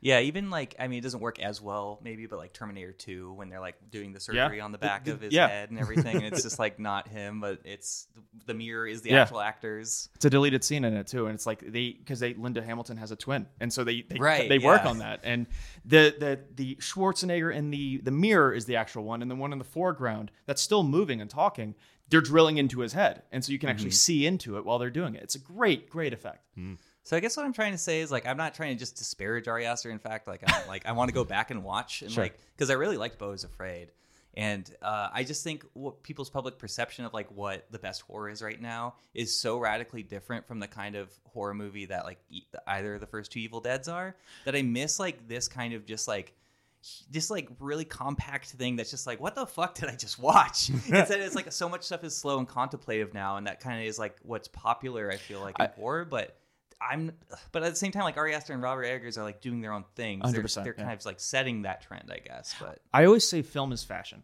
Yeah. And you can always tell almost like when a movie was made by the film techniques that they're using, what they're interested in. I do think when I saw Hereditary, that kind of started a new trend in despair. Yeah. Like that movie, like when you mentioned like her head getting cut off, I think about, the image, it's horror is great imagery when it's done well. And the image of her head is really like fucks with you. Yeah. But I think what's more traumatic is for the next 2 minutes, there's a montage of the mother crying and she's scream crying and you're living in that agony. And then it cuts to like a family dinner table and just the uncomfortableness and the despair and the misery there. That's what the emotion he's holding on to more than the horror of that. Right. And I think that's what Midsommar, it's like, those are the colors he's painting with, you know, more so than, let me do this gore effect or, you know, yeah, I'm not trying to even like criticize those movies. I just like miss these kinds of movies. But then to say I miss these kinds of movies, it's like Sam Raimi is so singular and Evil Dead is so singular that I'm like, what is this kind of movie? It's just like was a very specific person. Brings us back to Evil Dead Rise and like what did you want from that movie and did it deliver it? And I don't think it's unfair to hold another filmmaker up to this standard. Yeah. Such a specific standard. Yeah, because because I do think some of the best parts of Evil Dead Rise are when he's aping the imagery from this, and we won't talk about specifics because obviously if you haven't seen it, but like, well, there's chainsaw stuff. You could definitely there's chainsaw stuff. Chainsaw stuff. Even like the Evil Dead vision, you know, and how he plays with that in the opening shot, I think is clever. I think there's a lot of cleverness there, but it's uninspired. It's not attached to the movie. It's let me do this imagery that you're familiar with something else, and let me just insert it. Mm. And you can always tell when something is inserted into a story or it's extracted from the story, right? And so when it's inserted, it just sticks out there. And so if the imagery from Evil Dead Rise, if the best parts of that are from another movie, that I'm kind of just thinking about a better movie the entire time I'm watching it. Right. And that's kind of what to bring it back to Evil Dead 2. They're from a place of pure imagination. Mm-hmm. They're just coming up with this stuff on the fly. And because neither of them, like I even heard Bruce Campbell talk about in interviews, like we weren't horror guys, and we this is what sold. Like they made what we haven't talked about is after Evil Dead 1. When that finally came out and did like the exploitation like drive-in circuit, and it becomes a name for itself. Years have gone by. They're already moving on to something else. They're moving on to Crime Wave, which bombs. And have you seen that movmovie? I've seen pieces of it. I haven't sat, and I even just as an experiment, because I think it is more of an outright comedy. I think it's also more of it's a crime film. Yeah. I hear it's kind of a hard watch. I would like to. I think you can, even as a filmmaker, you can glean a lot from misfires. Yeah. And I think it is a misfire, and I think because I think it's also that now their tails between their legs, and now let's find out. Let's go back to the roots of what will sell. And now we have a bigger budget. We've learned more, and because they haven't gone to film school, they're learning as they go. Everything's bigger and better in this one. Yeah, and originally they wanted to do like Army of Darkness as Evil Dead 2. Sure, but nobody would pick up like the funding for it because it was too different. Like it's also when you're doing location and period and medieval. Yeah. That's a bigger. That's a taller order. You know? Yeah, definitely compared to like a cabin. So it's like I'm sure you want you to do it, but and even I'm sure you guys saw in the research and stuff like that. They filmed this in a gymnasium. Oh right, yeah. Like they went to the same town. I think it's called Wadesboro, the same town The Color Purple, Spielberg had just filmed in. Oh, fun. And so they kind of took over the town. Everyone's like, cool, so you got Spielberg money. He's like, no. It's a famous quote by Bruce Campbell. Like, he's the Cadillac of movies. We're like a Chevy Nova. So I think they rented out like a high school. Either it was abandoned high school or it was just the off season. And so like they Like, the library was the production office. You know, the cafeteria was their actual, like... Cafeteria. Yeah, exactly. And they built all of these things instead of their stage. They built it in a gymnasium. So the cabin is in a gymnasium on a thing that they totally control. That's so wild. But it's also done for cheap, you know? Yeah. De Laurentiis wanted them to shoot at his, like, studios in Wilmington. But they're like, let's try to be a little away from the producer. Especially he's, like, a huge producer in that time. Like, yeah, at least his name is so well known. Like, but he also just sometimes would make crap, you know. So well, I mean, like... he did a lot of pulp stuff. Like, he did a lot of early Michael Mann stuff as well. Like, he did. I think the De Laurentiis family is famous for having the rights to Hannibal. Like, I'm pretty sure he did Manhunter for Michael Mann. If I'm not mistaken, I think De Laurentiis' group is also they produced Silence of the Lambs. Which obviously won Best Picture. Yep. If you guys haven't seen that, I think that's one of the best movies of all time. Definitely. Yeah. It's really, really good. Also, this movie got made because it's like it was Dino De Laurentiis' son's shell company or something that they were able to produce this movie through. Distribute, right? Yeah. Because No. It's, yeah. So this like was rated. Well, I know we're just like. Movies, man. No, because like this was rated X. There was no way to give it an R rating. This is rated X, or like it eventually was not rated. Oh, okay. But like there was no way to give it an R rating without cutting out like 20 minutes of the footage. Wow. And even like I don't remember if it was a producer or like a distributor or something saying like it's not fair to the movie or the audience to cut out 20 minutes. So the only way they could really get this shown. In theaters, like I think it at least started limited, but it was not rated. That's the only way they could get it in. Unrated. So they had to do a shell company within Laurentis's company to push it out. Rosebud Pictures. Yeah, Rosebud Pictures, which Sam Raimi like shot the logo for. It's just like a flower unfurling like a rose. So it's like it all. It's such like a. But like Sam Raimi's such a good businessman, even at this age. Like that's you know that's how he got the money. Like. I think $300,000 like back then, like now that's a lot, you know, like to get for your first movie. Like, I mean, I don't know the actual logistics of that, but like for me, if I was making a movie, you know, it's funny because I never went to film school. So like I've heard that Robert Rodriguez's book, Rebel Without a Crew, where he talks about making a Bel Mariachi for $7,000. And that's handed out day one in film school. This is how you make a movie. And when I read that, I actually don't read how to be a filmmaker.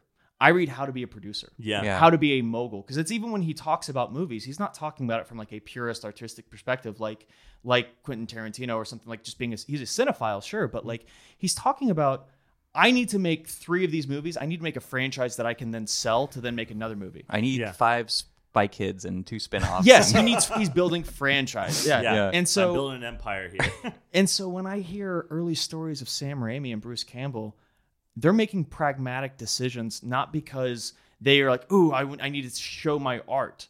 They're horror sells. And so that's why you get this fusion of something that's kind of outside of the wheelhouse, and they're delivering on the genre. I think that's what's key.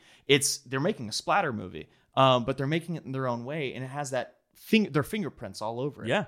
I just can't even think of other splatter movies that came before. For this, really, like maybe it was more like giallo stuff, or like because I loved Peter Jackson's early movies too, you know, because I was so into Lord of the Rings. I'm like, what else did he do? I'm like, what the hell? nothing like Lord of the Rings. Yeah. Like especially, I think you were exposing me to all that. I think I showed you Meet the Feebles in college, and you're just like, what? It's like a puppet rabbit like humping another rabbit while throwing up everywhere and dying. Yeah. Yeah, and then the Frighteners and just all that other stuff. Bad Taste and all that. Yeah, so it's like I'm trying to think of like, did Sam Raimi really kick off like a lot of that too? Well, I think he's like, when every generation they're inspired by the generation before. If you listen to Edgar Wright, you know he's talking about seeing like Raising Arizona from the Coens, which by the way the Coens, I don't know if you guys mentioned this, worked on the first Evil Dead. I didn't know that. No, we didn't mention that. I know they all lived in a house together. Yeah, what? In Silver Lake. Yeah, it's like them, Holly Hunter. It's like there's like 7 of them. I want to say, I'm getting confused with the movie Brad. It was like who's like dating Brian De Palma, but like there's they're all together. That's so crazy. Yeah, and so. Yeah, Scott Spiegel, I think, lived in the house, too, and he was the one who they brought in to co-write this movie because Sam Raimi worked with him on, like, Super 8 movies when he was a kid and everything. And so I can only think that these guys, when you're mentioning, like, was he the first, I know he inspired an entire wave of people after that. But I think I would have to think he's probably inspired by, like, the George Romeros, you know? And, you know, George Romero has like Night of the Living Dead, and then when he has Dawn of the Dead, he has Dario Argento producing, you know, who's like a legend in Italy, you know? And so I think everything kind of builds on each other. I think it comes from that nature of just like, let's just get it done. Let's just figure out how to do this. We need to make a career, and this is what we want to do. And it's so impressive because he's doing it at such an early age. Yeah. You know, to be that business minded, to look at it, not as a movie sense of like, oh, this is my art, I need to express this, but more of like, I need to have a movie. Let's have a business card. This is it. So even it's also kind of the right way to do it. Honestly, really have a plan. It's pragmatic. Great. Yeah. You know? Yeah. Yeah. It's, and so like people even like, if you even ask me like, is Sam Raimi even one of my favorite filmmakers? No, not really. But I do think that every time you learn, every time I sit down and watch a director, I try and take away what is something they do well at. And they have that gritty, let's just figure it out as we go. And quite honestly, like, I think, you know, I would love to see him flourish in a way that I feel in a film that I think truly feels like him. Like you think about like Darkman or something like that. He wants to do The Shadow. Yeah, you know? Darkman rules. Yeah, yeah. Darkman's fun. His Spider-Man movies are great. Yeah. You know, even some of his later period stuff, there's still that Sam Raimi-ness in there. Yeah. But you know, I also think that, you know, one of the Farrelly brothers directed a Three Stooges movie that everyone forgot about. Wait, well, hold on. But, what about it? But no, hear me out. What if Sam Raimi directed that? Because you have this guy who loves shtick. It would be better, I think. You know, arguably it could be good. Like, or maybe not. Or maybe not. I don't know. But like to see him do something that is so openly slapstick, which is clearly where his heart is and clearly what he wants to do. You know, clearly people, when studios are looking at directors to make movies, they're like, oh, well, what have you done so far? And Sam Raimi's the horror guy. But he's a horror kind of against his own taste. Yeah, exactly. Yeah. So I would love to have seen, I've really not much interest in a modern day Three Stooges movie because you're basing it off different characters. But if you are going to do that, why wouldn't you do that guy who built his entire style off of it? You know? Yeah. And just even seeing like Sam Raimi's like middle career kind of thing, like I think of like plan, a simple plan, or I think of like The Gift. I always want to say Bandits, but that's the other movie that's close to Bandits is charming. Yeah. And there's fun. Bandits is having fun. A Simple Plan is, again, a mean fucking movie. Like a lot of Raimi movies. For Love of the Game, too, which I haven't seen. It's like he's just trying his hands at different, like, like that's like a sports, like drama kind of thing. And the sad. The Quick and the Dead feels the most like his early like movies up until that point, and then he tries to do a bunch of different things. This is like, what do I do now?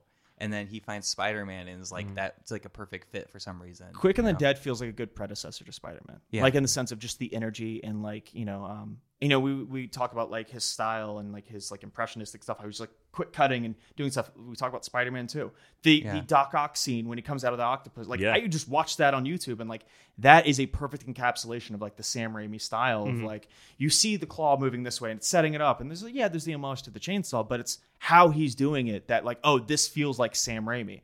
It feels like less like in your face, but it's still definitely in your face for a Western, especially. Yeah, sure, know? Yeah. It's the Sam Raimi Western. But then it's also him like working with Sharon Stone and like Leonardo DiCaprio and Russell Crowe and Gene Hackman, like these like big actors, you know. And Westerns kind of lend themselves. And that's also when you're playing with different genres. Westerns like lend themselves to being that big thing. If you think about like Sergio Leone movies, those are big operatic music videos, you know, like that's essentially what he's doing with it. He's inserting his form into that genre. We're basically just going through his whole filmography. Let's not talk about Oz the Great and Powerful. Let's get back to Evil Dead. Although the end of this movie does feel very Wizard of Oz. Sure. Yeah. I was going to say Poltergeist. Yeah. Absolutely. Mm-hmm. Which I couldn't remember if you'd seen or not. I've seen Poltergeist. Yeah, I've seen Poltergeist. I'm sorry, I keep on being like, oh, have you seen this movie? I know you don't watch movies, Kenny. Which is extra weird that like Poltergeist. The remake is produced by Sam Raimi. Oh, it is? Which I remember seeing once, and I'm like, what? Interesting. Yeah, I'd seen that. Is that the remake? Is that the one with Sam Rockwell? Yeah. Interesting. I've never saw it. I saw it once, and I'm like, this isn't, like, I really wasn't into it. Sure. And I had never seen the original, and then I saw the original, I'm like, wow, this is incredible. I love the original Poltergeist. It's so good. Yeah. I haven't seen the sequels, but I just love the original so much.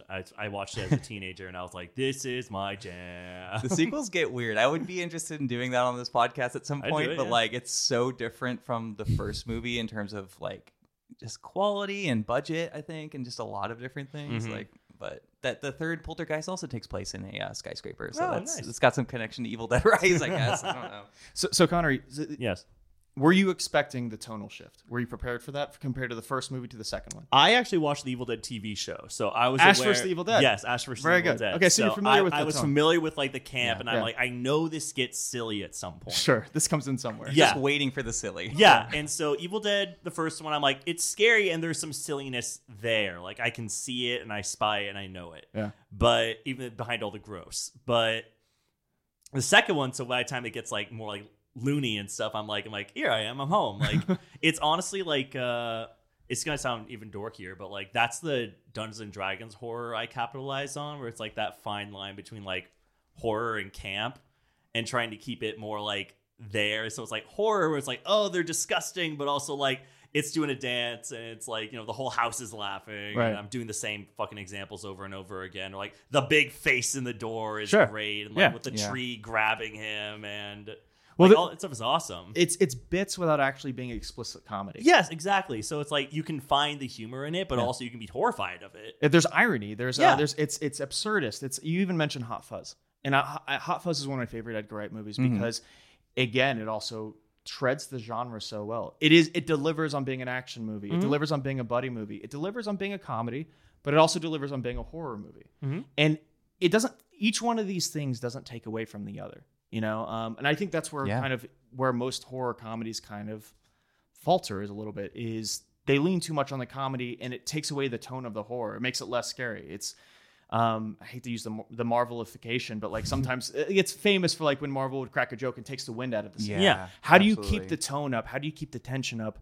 And it's a different type of humor without actually making set up punchline. It's horror structured the same way, where it's like set it up and it's the tension between that you live in. And so you're still doing comedic bits, but it's actually not like, haha. It's like, oh, that's really clever. You know? Yeah. I'm trying to think of like any recent horror comedies that I just in general, like either work or don't work. I just keep thinking of like maybe Cabin in the Woods, which is also just like a whole great example. No, it's a great example of it, of the whole horror. Yeah, genre, that's also been released a while ago. Yeah, like 2011, I would say. Yeah. I can't point to like a horror comedy thing, I feel like, in a little bit at least. I think of like Tucker and Dale vs. Evil, but I think even that, I think my biggest issue with that is it's not to say that it's the same joke over and over, but that's a movie that I feel like would have killed as a short film. Yeah. That's one of those things that like the high concept, you pitch that to someone and like, oh, that sounds hilarious. Yeah. I don't know if it's hilarious an hour in. Because it does drag. It drags itself out. You get it. Yeah. It's like, I get it now. And I would even argue that movie is not a horror, it's just comedy. Sure. But it's a very brutal comedy. Yeah. Mm-hmm. It's either that or, I guess, I don't know, Scary Movie. Like, that's just a comedy. Like, parody, I wouldn't even call that either. You're not scared in Scary Movie, you know? Dracula Dead and Loving It. Yes. Order of an Enema. Wait, what was the last one? I think, is it Dracula that keeps telling everybody to get enemas? Or like, oh no, Dr. Van Helsing, of course. Yeah, he's just like, the cure for this is an enema. And it's Mel Brooks just telling everyone to get an enema. When you guys mentioned briefly, I might just have always recorded for my own sake in general, but like you guys were talking about Doctor Strange briefly, I thought I was like, Bruce Campbell's almost Mysterio in Spider-Man 3 maybe. That was a theory. And I was like, oh my God, I want to see a thing where it's Mysterio versus Doctor Strange. That sounds fantastic, of like tech magic versus real magic, and I think that'd be fun. I would have liked to see more from Bruce Campbell getting a shot. Yeah. It made me like briefly, I was like, oh my God, Bruce Campbell used Mysterio. Like I was like, no, they had Jake Gyllenhaal's Mysterio. Like what a fucking waste of time. Which is, it really was. Yeah, it's like the star power there, but then even like his backstory. I hate more. Far From Home so much. Whoa. Do you really? I didn't like it at all. Far From Home or? I hated Far From Home. Oh, that's the second one. That's the second one. I really didn't like Far From Home. You don't like it when the spy lady is like slowly undressing in front of a minor? You didn't like that part? It all sucks. Like, I'm sorry if you like Sorry, I'm just totally different. Yeah, I'm sorry. I just don't like Far From Home at all. And my least favorite part is Jake Gyllenhaal as Mysterio. What is your favorite Spider-Man movie? My favorite Spider-Man movie is probably the Spider-Verse ones. Oh, fair. Oh, really? Yeah, that's valid. Yeah. I like those a lot. A lot. Like, I like the first. I think I like the first one more than the second one that came out, but I really, really liked that one a whole lot. I thought that was great. And then Spider-Man 2. Spider-Man 2 is great. Yeah. Yeah. I haven't. Actually, no, Spider-Man 1 over Spider-Man 2. I like Green Goblin a lot. Goblin juice. Yeah. No, the Green Goblin's great. I'm just thinking like Spider-Man 1 is goofier for sure. Too. Yeah. But, I've been into the Spider-Verse story to tell you. Oh, please. Off mic. Okay. Definitely. Sorry to tease everyone else. You all don't have to hear. What if you said, like, my favorite one's actually The Amazing Spider-Man 2? You guys would probably drill me into the ground. No, I'd be like, I love a like. You say good? What? No, I didn't say good. What would you say? I would that would be like, that's a very specific take. I don't know. Yeah, I love, what's it called? Electro. Don't you know who I am? I'm Electro. He comes back again. It's so coherent. Anyways, now we're just talking about Spider-Man again. Yeah, sorry, anyway. But, you know what's in Spider-Man and is also in Evil Dead? What? Sam Raimi's car. Really? Yeah, he puts his car in like every movie. That's hysterical. Even in Quick and the Dead, I think they just covered it in a wagon. While watching this movie, Lily was like, "Wait, is that Uncle Ben's car that he drives?" I'm like, "Oh my god, I didn't even put that together." That's so funny. Oh my god! And I was like, "I'm marrying her." Man, lucky you. You know, what a great poll. Also, yeah, I love how she just identifies that's Uncle Ben's car. That's because like I think she gets really affected every time Uncle Ben dies because it's really really sad, yeah. And it just kind of like it just feels like. Anyone's grandpa, you know, it's like so sad. Even though he's like his uncle, but still, so he's his grandpa. He's his grandpa dad. Hey, Michelangelo. Those Spider-Man movies are fun because, like, I think they work as movies unto themselves. But like when you're like studying him as like Sam Raimi movies, it's like an entirely different thing as well. There's a reason why they have a different feel than even just the Marvel movies, but like comic book movies in general because.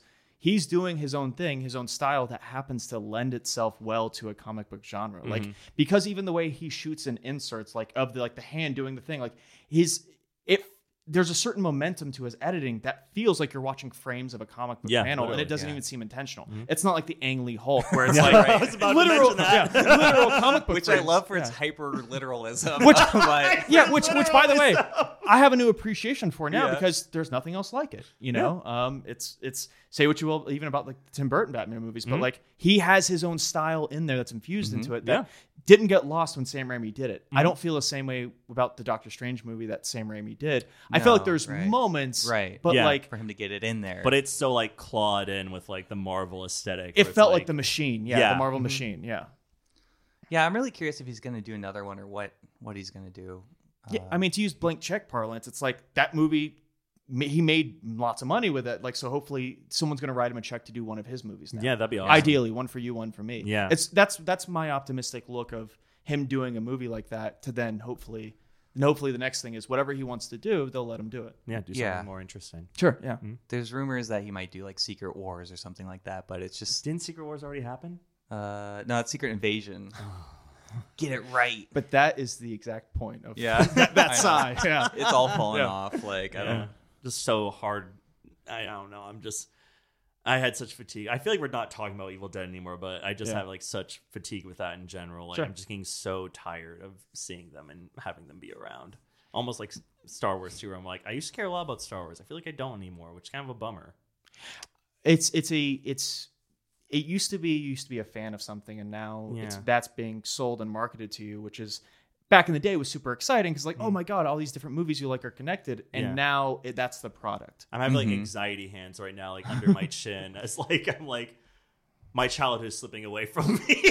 It's just being repackaged and sold back to you. Yeah. What do you know about Thrawn, Connor? I know a lot about Thrawn. I love Thrawn. He's like my favorite bad guy. Oh, you probably know more about Thrawn than I do. Thrawn was like, me and Joseph would talk about Thrawn all the time in high school. What do you know about Thrawn? Yeah, what do you know about Thrawn? His house? I was the heir to the Empire? You come into this house. Talk me about Thrawn. Thrawn is very Palpatine, where it's just like everything's proceeding as I have foreseen. It's He's like... a mastermind. He's a genius. He's smarter than Palpatine. I was just trying to turn this into like working for me, but it's just everyone just shouting at me. I wasn't trying to be condescending. I was just trying to use you as an example of being like, if you didn't watch Ahsoka or whatever, how would you know what the fuck is going on with Star Wars now? Yeah. But more so, if you're a Star Wars fan from way back, then of course you know Thrawn. I know what Thrawn is. Now my brain hurts 3 times as much. How long have we been recording? An hour and a half. Wow. Yeah. I mean, there's still some stuff I want to talk about. Yeah. No, I don't mind. Yeah. I'm having a good time. This is like the first time I've actually had fun talking about a movie on the show in a little bit. 182, you finally cracked it. It's gonna be the best. I mean, like, you know, it's exhausting. Yeah. We do all the Resident Evils, and like, what do we say about those? We talk about them for like maybe an hour, and then we're like, okay, we've talked at every point. Bro, this, yeah. I feel like we're just talking so much about it. We're both being like passionate and fun. Like, try to make some jokes about just like a dead franchise. Yeah. Like, oh, remember when the zombie had a camera? Haha, I like that. Yeah, like, it's just all we got to work with. It just becomes exhausting a little bit. So like when we have something like this, or it's like I remember why I like doing this show so much and like talking about movies so much. Sure. Yeah. I have an important question. Yeah. Could either of you defeat your deadite mother? We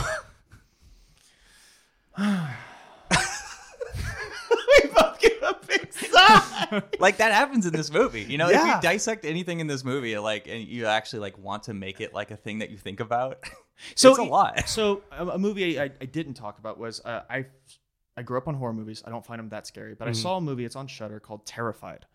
And literally within the first... Oh, yeah. Sorry. Within the first... Yeah. I've heard great things about it. Yeah. I finally put it on. And literally within the first 10 minutes, I'm with Sarah, my wife, and she's. I'm very logical about things. And I'm just like, 10 minutes into this, I'm like, yeah, I would have been scared out of my mind. I haven't felt that way about a movie. But like, if I'm in the position here, I actually would have been terrified. Lives up to the title. Mm-hmm. You should see it. It's on Shudder. Check it out.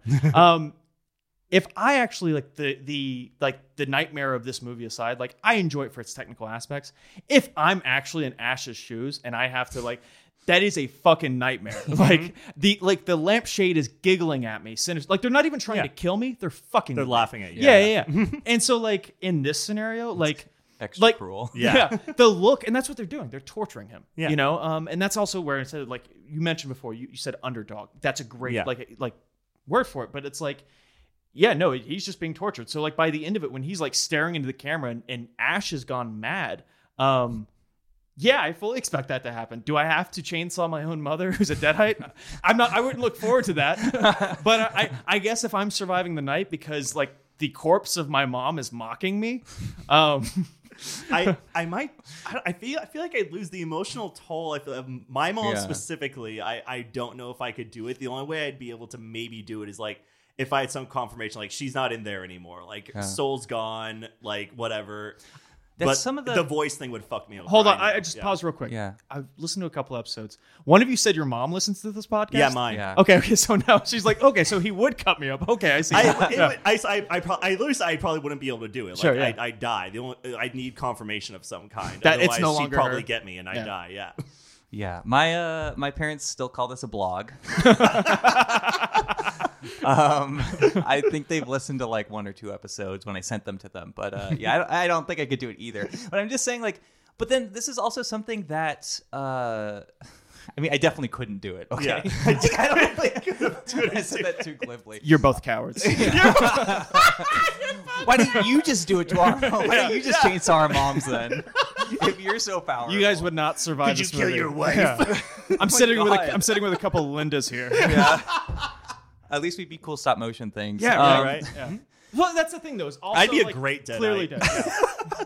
So, like, Evil Dead Rise does explore that a little bit, where it's just like it does explore that a lot more than Evil Dead 2, because this movie is just like a box of like horror fun. Right. But it's like, oh, like, can you actually hurt your siblings or kids or anything, like, or mom, your family? Mommy's units. With the maggots now. It's like one of the best lines from that movie. But it's like, and that, it explores the relationship of, that's essentially what the movie's about. Yeah, and it's just constantly like fluttering or like going back and forth between being like, oh, I'm your mom, like, how could you do this? And then suddenly they're very different, like mocking you. Yeah. It's like, I don't know, deadites are like the ultimate gaslighters or something. Truly, like, yeah. They're just all about emotional manipulation, and then like, the most grotesque thing you've ever seen in your life. Like, honestly, like, when they kill someone, like, it's almost instant. Like, it's if they wanted to kill you, they would. Mm-hmm. But they would rather torture you. Because they feed off that fear, I think. Yeah. Like, they love it. They get off on the torture and, like, the total mental destruction of you. And then they're like, okay, there's nothing left. Now I can kill you. Right. Yeah, I mean, just talking about like the technical stuff of this movie, like, I'm just exhausted by the end of the movie, both from what like Ash has gone through, but then also just trying, like, everything moves so fast, I can't think about how long each thing took to set up and everything, and like how difficult it was. Unless, I guess at this point, you know, like they know Like they made a whole movie before this of using similar things, but I'm just like exhausted by the end of the movie.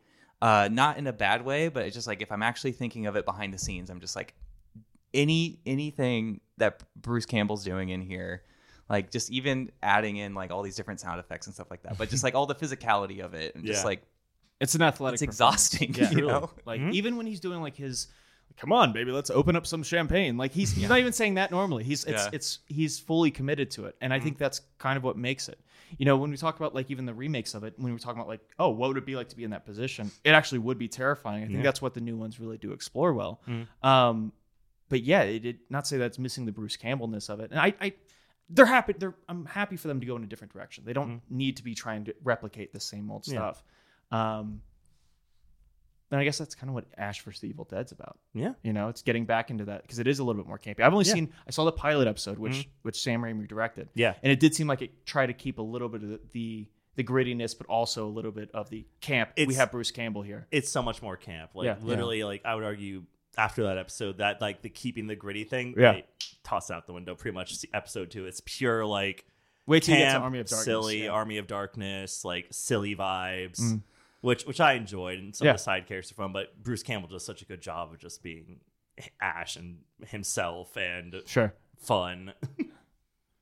Yeah, he holds that show together, like truly. Well, let's say like we've been nothing but positive about this movie, I feel like, and so I just need to say like one thing I didn't like. I guess, just in terms of it being kind of a remake. Mm-hmm. Whenever they do something that happened in the first movie, and usually.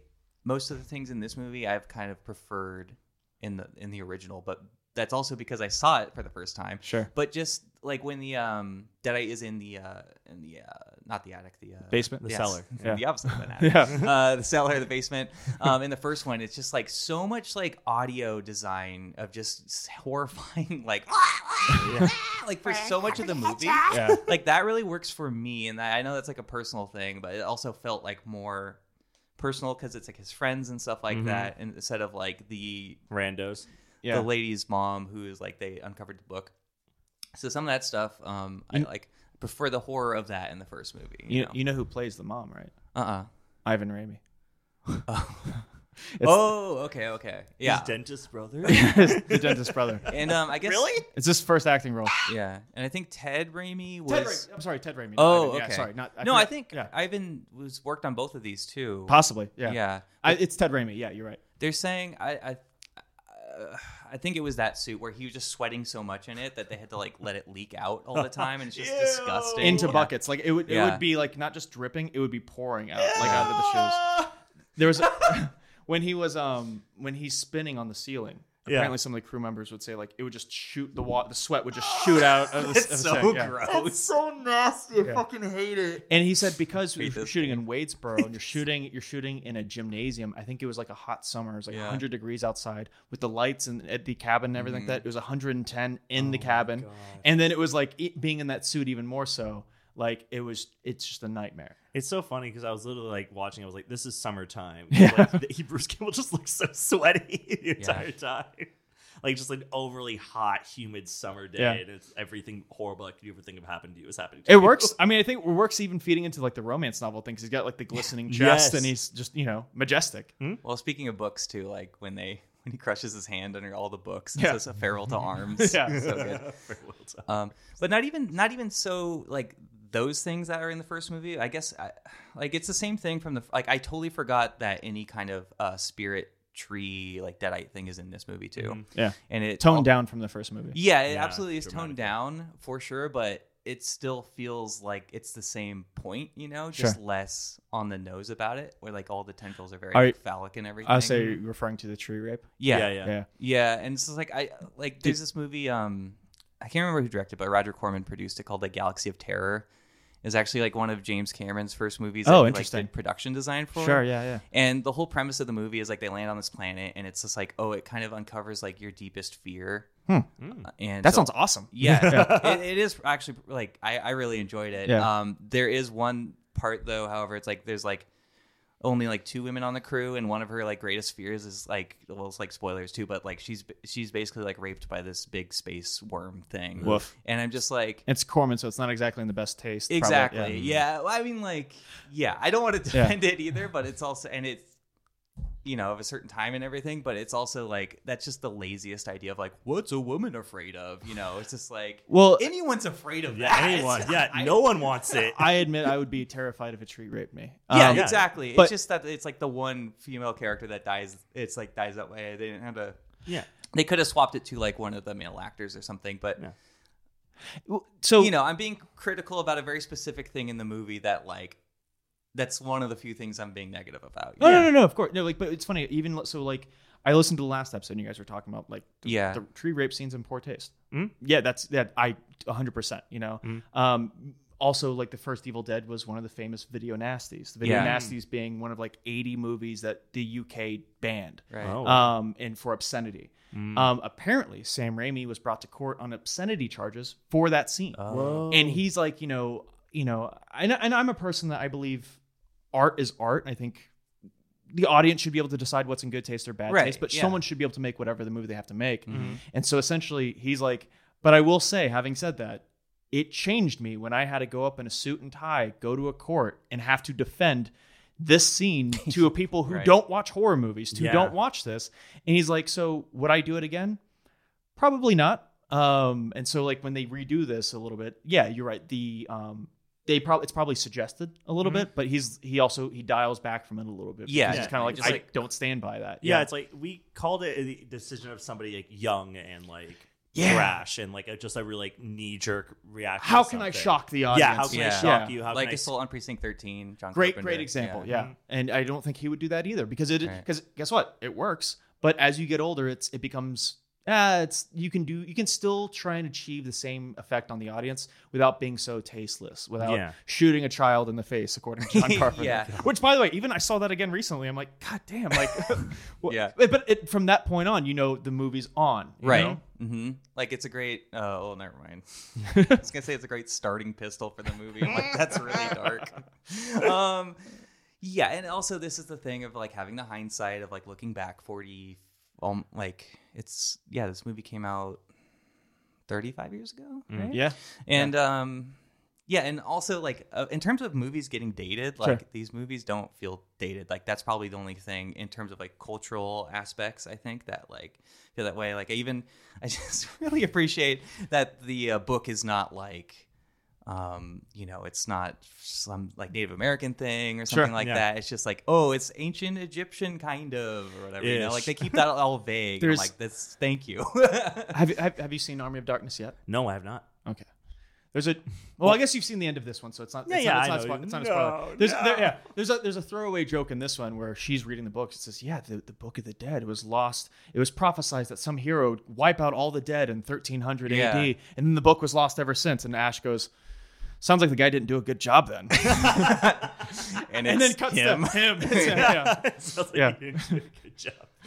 Just that ending too with the such a different Deadite, like it's a giant dragon monster. Yeah, it's like the final boss. But again, like someone made that. Like even on a technical thing, it's impressive. Like for me, even when I watch gross out gore effects, I'm watching you mentioned beautiful. Mm-hmm. I stand by your comment. Thank you. It's artistry. Like if you look at like what these special effects guys did, like their practical effects still stand the test of time. And granted, they look. Some people would say like if you're not a cinephile, you just watch movies. So for example. I got married about a month ago, and we congratulations. How recent? Thank you. And so like we had everyone lives on the East Coast. We rented a big house, and so like the night before the wedding, I put on a movie, and it's October. Like Mason put on a horror movie, and so like I'm not saying we're watching this in front of casuals, but I put on Evil Dead too. So I'm like at this point, like I don't care. Like if you guys like it or not, like you guys come in, watch 5 minutes of it, and you don't need to pay attention. You don't need the story for it. It's on. Mm-hmm.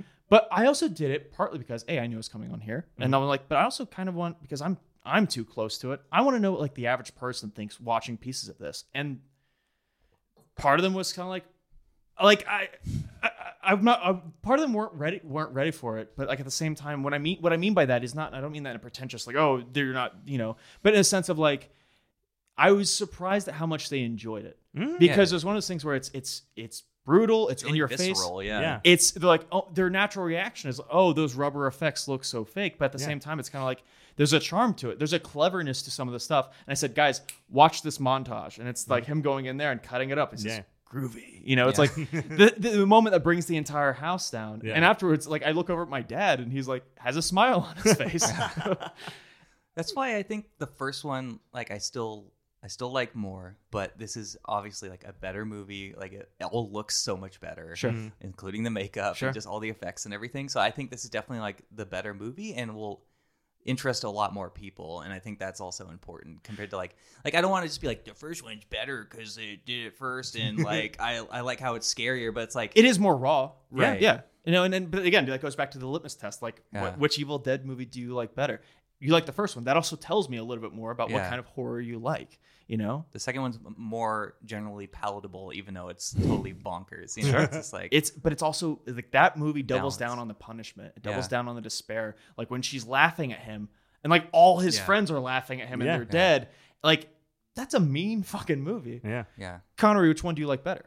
I think I like two a little more, honestly. Really? Yeah. I gave it some serious thought. I was like, I feel like I do like two a little more. I am one who's more prone to like darker things too. Sure. Like I feel like I'm a very jovial person, and like all of my evil spills out in like writing or like watching scary movies like that. Or humor. Yeah.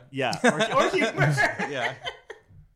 Yeah. So I get my what's called my darkness out. I call it just like vomiting out my darkness instead, and just being like your darkness jollies. Yeah, my darkness jollies.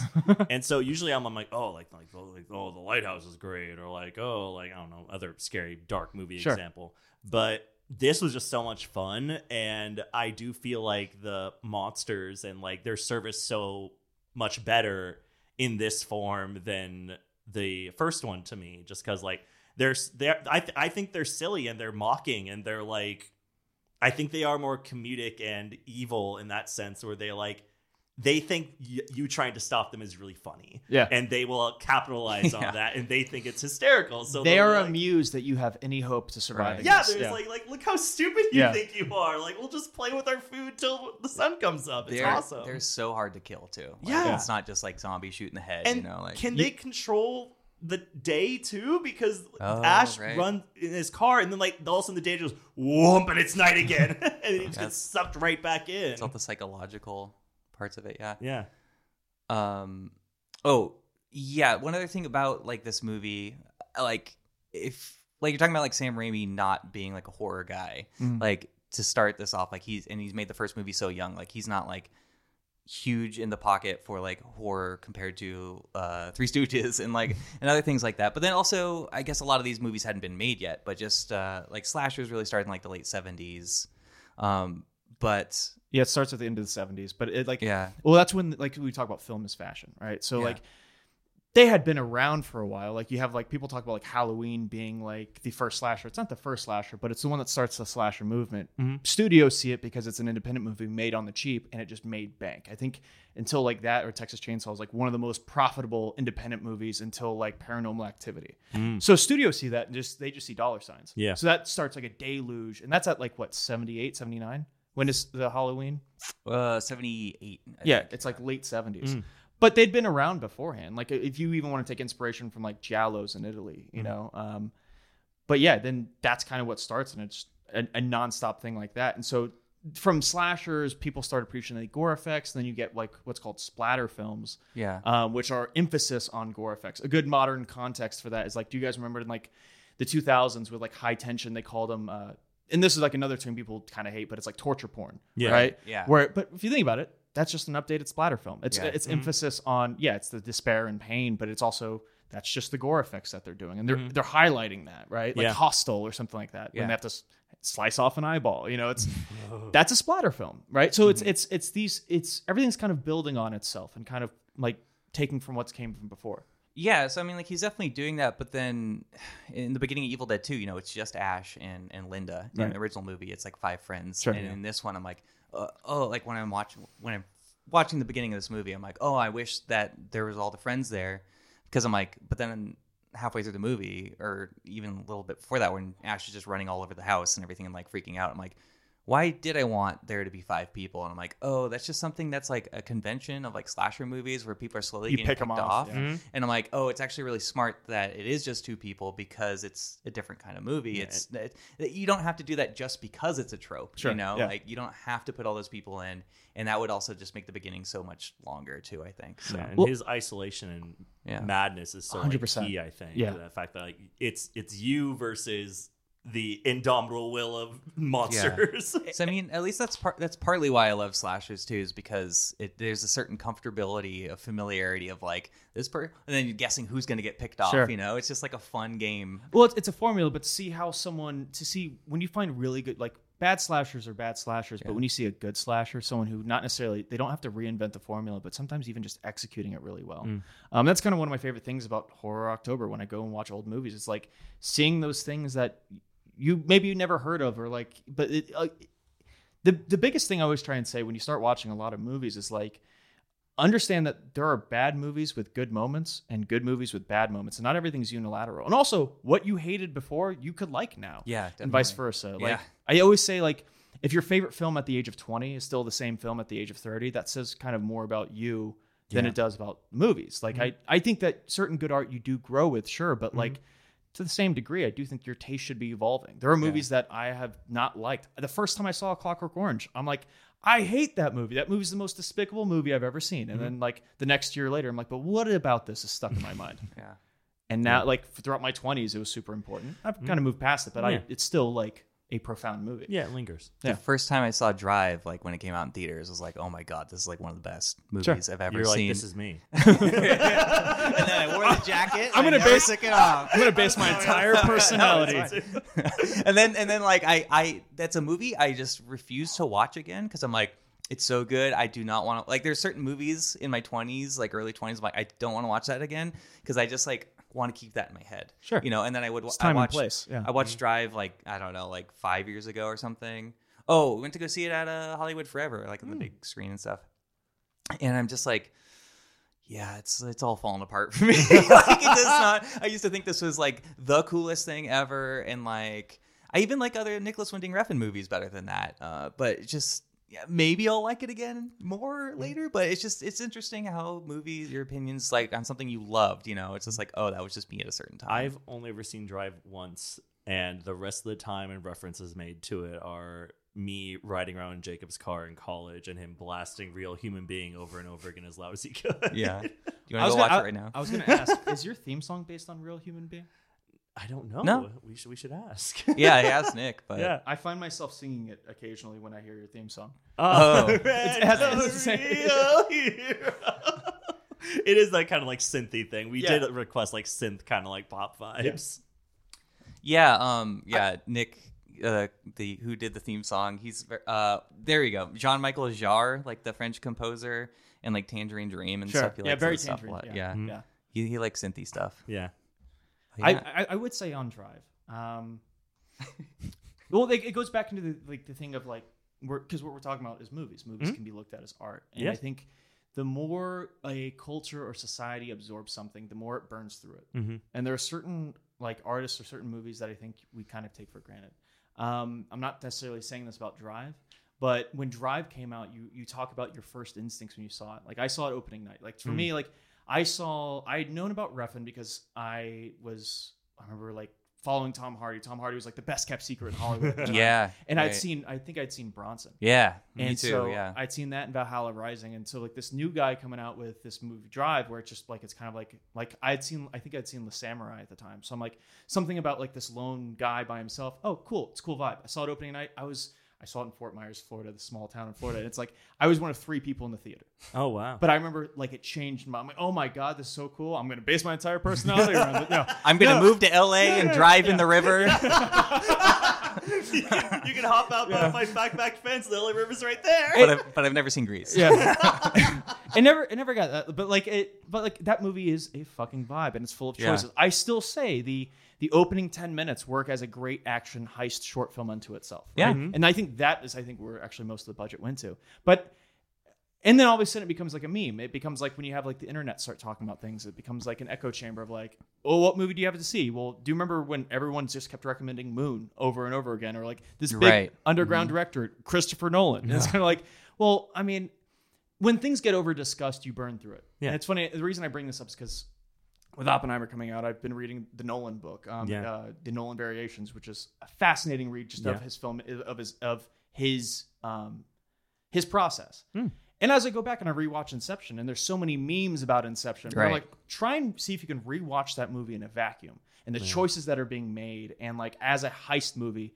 And like, yeah, there's so many memes about like the dead wife thing about Nolan. And you know, there's things to talk about that. Mm-hmm. But to try and watch that movie in a vacuum, absent of like the culture impact of it, it's kind of really fucking impressive. Like it's really fascinating. No, it's super cool. And the last time I saw Drive, I tried doing that just to try and watch it like against the memes and everything like that. And if you watch it as the choices and the inspiration of what he's taking from, like The Driver or Thief or Le Samurai, it's a fascinating movie. I always say, again, when you're watching like Hitchcock movies, some people are like, oh, a Hitchcock movie's boring. Well, it's because there's so many things, the cinematic language has been built on that. And I always say it's easier to pick up and use a hammer than it is to invent it. Mm. Now, I'm not saying that Winding Refn is like inventing hammers with that. But there's so much of culture that has been based on Drive since then, if not solely like, and they're not responsible for like the 80s comeback or anything, like Stranger Things and stuff. But like with synth coming back and neon and the whole vibe and like the antagonist and, you know. One of my favorite games, Hotline Miami, wouldn't exist. There you go. Literally. Exactly. Yeah. So it's so hard, but trying to remove the culture and the memes and the expectation from it and trying to look at it raw. I think you walk away with it, You might be impressed with it. I don't know. You might not. I don't know. Yeah, it's there's part of Twitter like slowly dying now that makes me happy because, and I've seen other people tweet about it too, where it's just like please Elon, just destroy it all. it's like everyone. Whenever people log onto Twitter, it's like putting on the One Ring or something. It's just like slowly killing you because, especially like film Twitter, like some of it I do get a lot of like appreciation out of and like oh like this person said this movie, and then so much of it is like very specific opinions that just becomes one big opinion on like a certain movie that's just like becomes a meme, and I just get like I'm like I wish I could just not think about that stuff, and by doing that I could just not be there. And how do you prevent Letterboxd from fully becoming that? Because the more users something has, the more it gets to the populace. So Letterboxd, be prepared because it's at every festival this year, and I'm super excited for it. This is a platform I've been using for years. It's my film journal. I've literally uploaded my film journal to there. And it's like. And it's I think it is what you make of it. Mm-hmm. But at the same time, the more people use it, the more like you do get like those, this is going to be 5 stars or 1 star. And it's going to be less about cinephiles and it's going to be more about just. I do feel like it's more insular though in a way, because like, is it like Twitter where everybody can like post on a big forum in like there? You can like read each other's reviews, but it's not like. But it just feels like you're looking at your friends or like people you respect over like. Should you keep it isolated. Yeah. Yeah. Some like mass like. Opinion start getting formed by everything. It's like this blob. Well, it's less image based too, and that becomes inherently harder to make it like meme-matic or whatever. Yeah. And like that's why I like Letterboxd a lot. Like I do feel like it's very like insular, and you have your pockets of people who are like, oh, like I really value Tyler's opinion, so I'll like look in like he saw a recent movie, let me see what that is, and I'll click on it and I'll see his review. I'll say it fucking sucks. either someone sees like, oh, I was like, oh, I was looking forward to this movie. What did Tyler think of me? Like, oh, it fucking sucks. And I'm like, oh, okay, I guess I probably wouldn't like it much. I try to not do that. Yeah, I know, but like you know, it's easy enough. And like where Jacob has something on there and he puts 5 stars, I'm like, okay, it's probably actually 3 stars. Wow. Yeah, you see it through through their filter, right? Yeah. So like I kind of see. Yeah. Through like different people. What is a Connery movie? What is a Tyler movie? Exactly. Yeah. So it becomes very much more like your friends' personalities on 100%. Display than actually like this movie is just bad or this movie is just a meme. Sure. So that's why I like it so much. Sure. This is our Letterboxd ad. So how about you give it a thought, Letterboxd? Sponsor us. Yeah, you have your own podcast, but do it for us too. Bring us into the fold. Put us behind a paywall. Like we were really looking to sell out as soon as we can. Yeah. We've been doing that since day one. Yeah. Somebody please sponsor us. Guys, you just need to go to some like dentist office. You're right. So. You're right. We got to sell a digital podcast to a dentist. Hear that, Dr. Goldberg, my dentist? I'm coming at you. Yeah. You just need some financing. Go talk to those guys. Yeah. Read Bruce Campbell's book. See how they did it. You know, do it again. Yeah. What's your ranking on the Evil Dead movies? Oh yes. Oh, great question. So I have to say, I'm even listening to you guys' episode on Evil Dead 1. I'm overdue. I need to rewatch it. I've seen it a bunch, but I probably haven't seen it in the last 5 years. Oh. I have seen this, and I have seen Army of Darkness. And to be honest, the last time I saw Evil Dead, probably the last couple times, I probably watched it with commentary. So I'm not like fully enveloped in the movie. I'm like learning about it. Yeah. I can report back to you on that, but I would probably go Evil Dead 2. God damn, I don't know. I, Army of Darkness is something I have appreciation for more than I truly love. I do think the remake is a lot of fun, and I would like to revisit Evil Dead Rise. I know I kind of harped on it a little bit, but I do think that there are some things it does well, and I do think kind of like Midsommar. Now that I know what it is, I want to go back and revisit it. You know, honestly, what I want to do is I want to double feature it with Demons 2 and see if it... Yeah. See, okay, you guys have demon possessions in the middle of an apartment building. Who did it better, you know? Yeah. But I don't know if I'm ready to answer that. Okay. You can send us an audio message. Yeah. Just send it in by the time we do Evil Dead Rise, I guess. Yeah, yeah. Which, I mean, you got like, what, 3-4 weeks? Yeah. Yeah. Yeah. A couple weeks, yeah. Yeah. So are you seeing these one by one as you go? Yeah, I'm seeing these one by one as I go. I don't like to like sit down like marathon them. Sure, yeah. Especially because then like my brain gets so conjumbled with with like everything happening at once that I'm like, okay, oh, I thought that happened in Evil Dead Rise. That was actually problem with this pod too is like because it's not like even a director's filmography. It's like a whole list of a franchise. Sure. It's really, it gets confusing for sure to be like, let's cover the fourth one before the third one. Yeah. Especially when there's overlap. Like Evil Dead 2 picks up where Evil Dead 1, like it recaps that, but it also starts where Evil Dead, like where Army of Darkness picks up. Yeah. You know what I mean? Yeah. So sometimes like, scheduling is hard. It is. Yeah. Like for Transformers, we had to do that a couple of times. Like, oh, we're watching 4, then 3, and then Bumblebee. Yep. That's how it works sometimes. That helped our mental health. It made us who we are today. Shining example. It shows. It shows. I was going to say, yes, we're just like, but then I forgot the names of the two little Transformers that are really horrible. It's like Skidmark and like... Mudflap, thank you.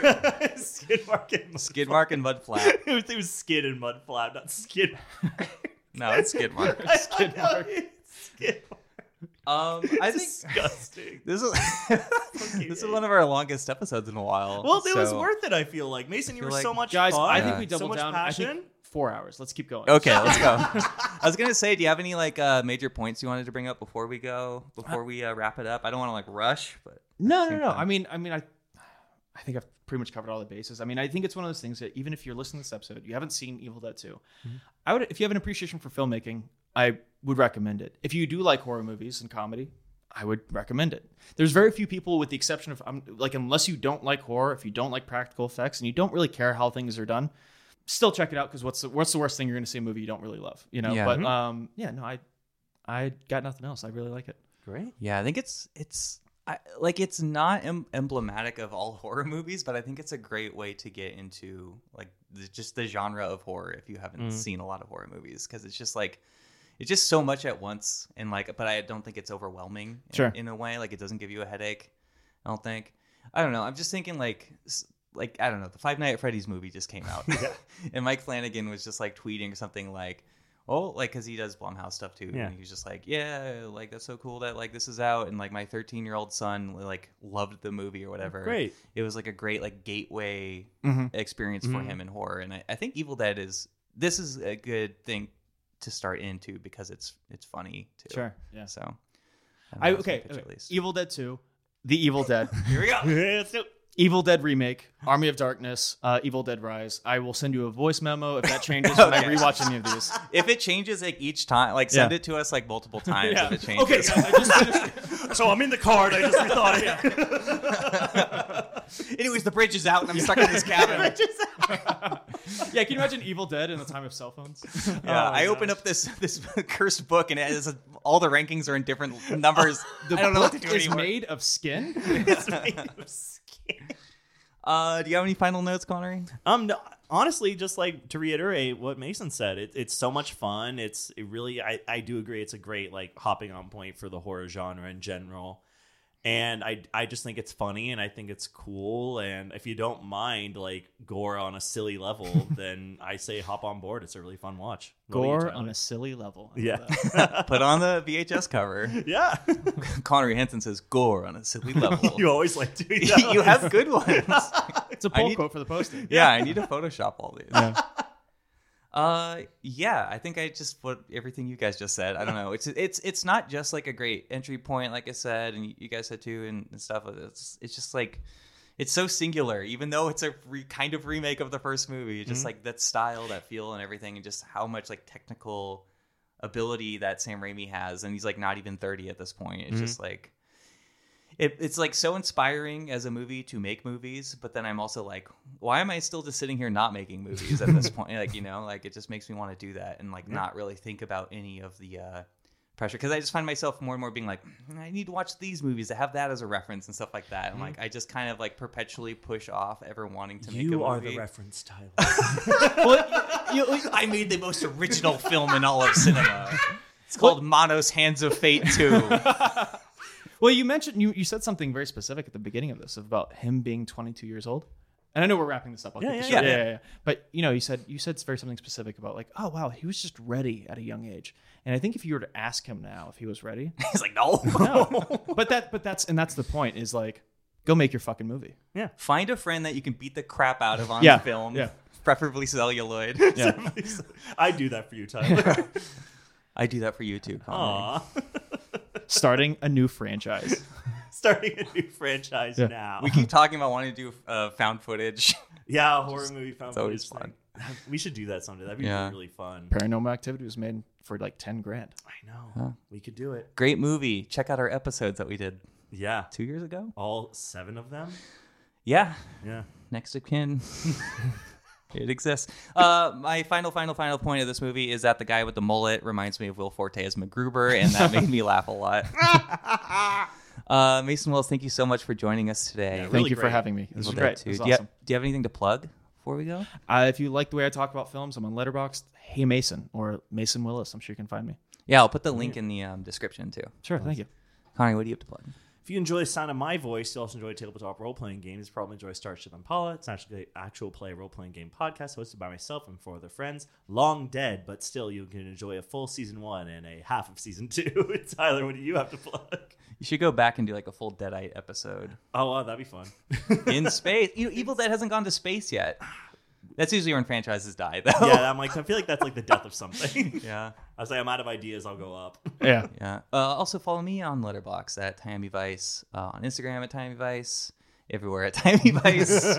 Tell me, go on Twitter /x.com. You've like consolidated your brand, so bravo. I was thinking about that the other day. I'm like, oh yeah, everything's just Timey Vice. Yeah. Go on Twitter and tell me to get off of there for my own health.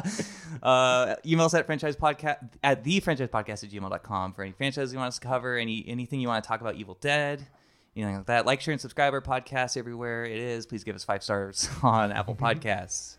Thank you to Martin Ganey for our artwork and Nick Faverka for our music. And thank you for listening. Stay tuned for Army of Darkness next week. And until next time, hail! He who has come from the sky to deliver us from the terrors of the Deadites. No. Hail! No. Hail! No. Hail! No. I like that Sam Raimi was the knight. I didn't know that. That's fun. Goodbye, everyone. Bye.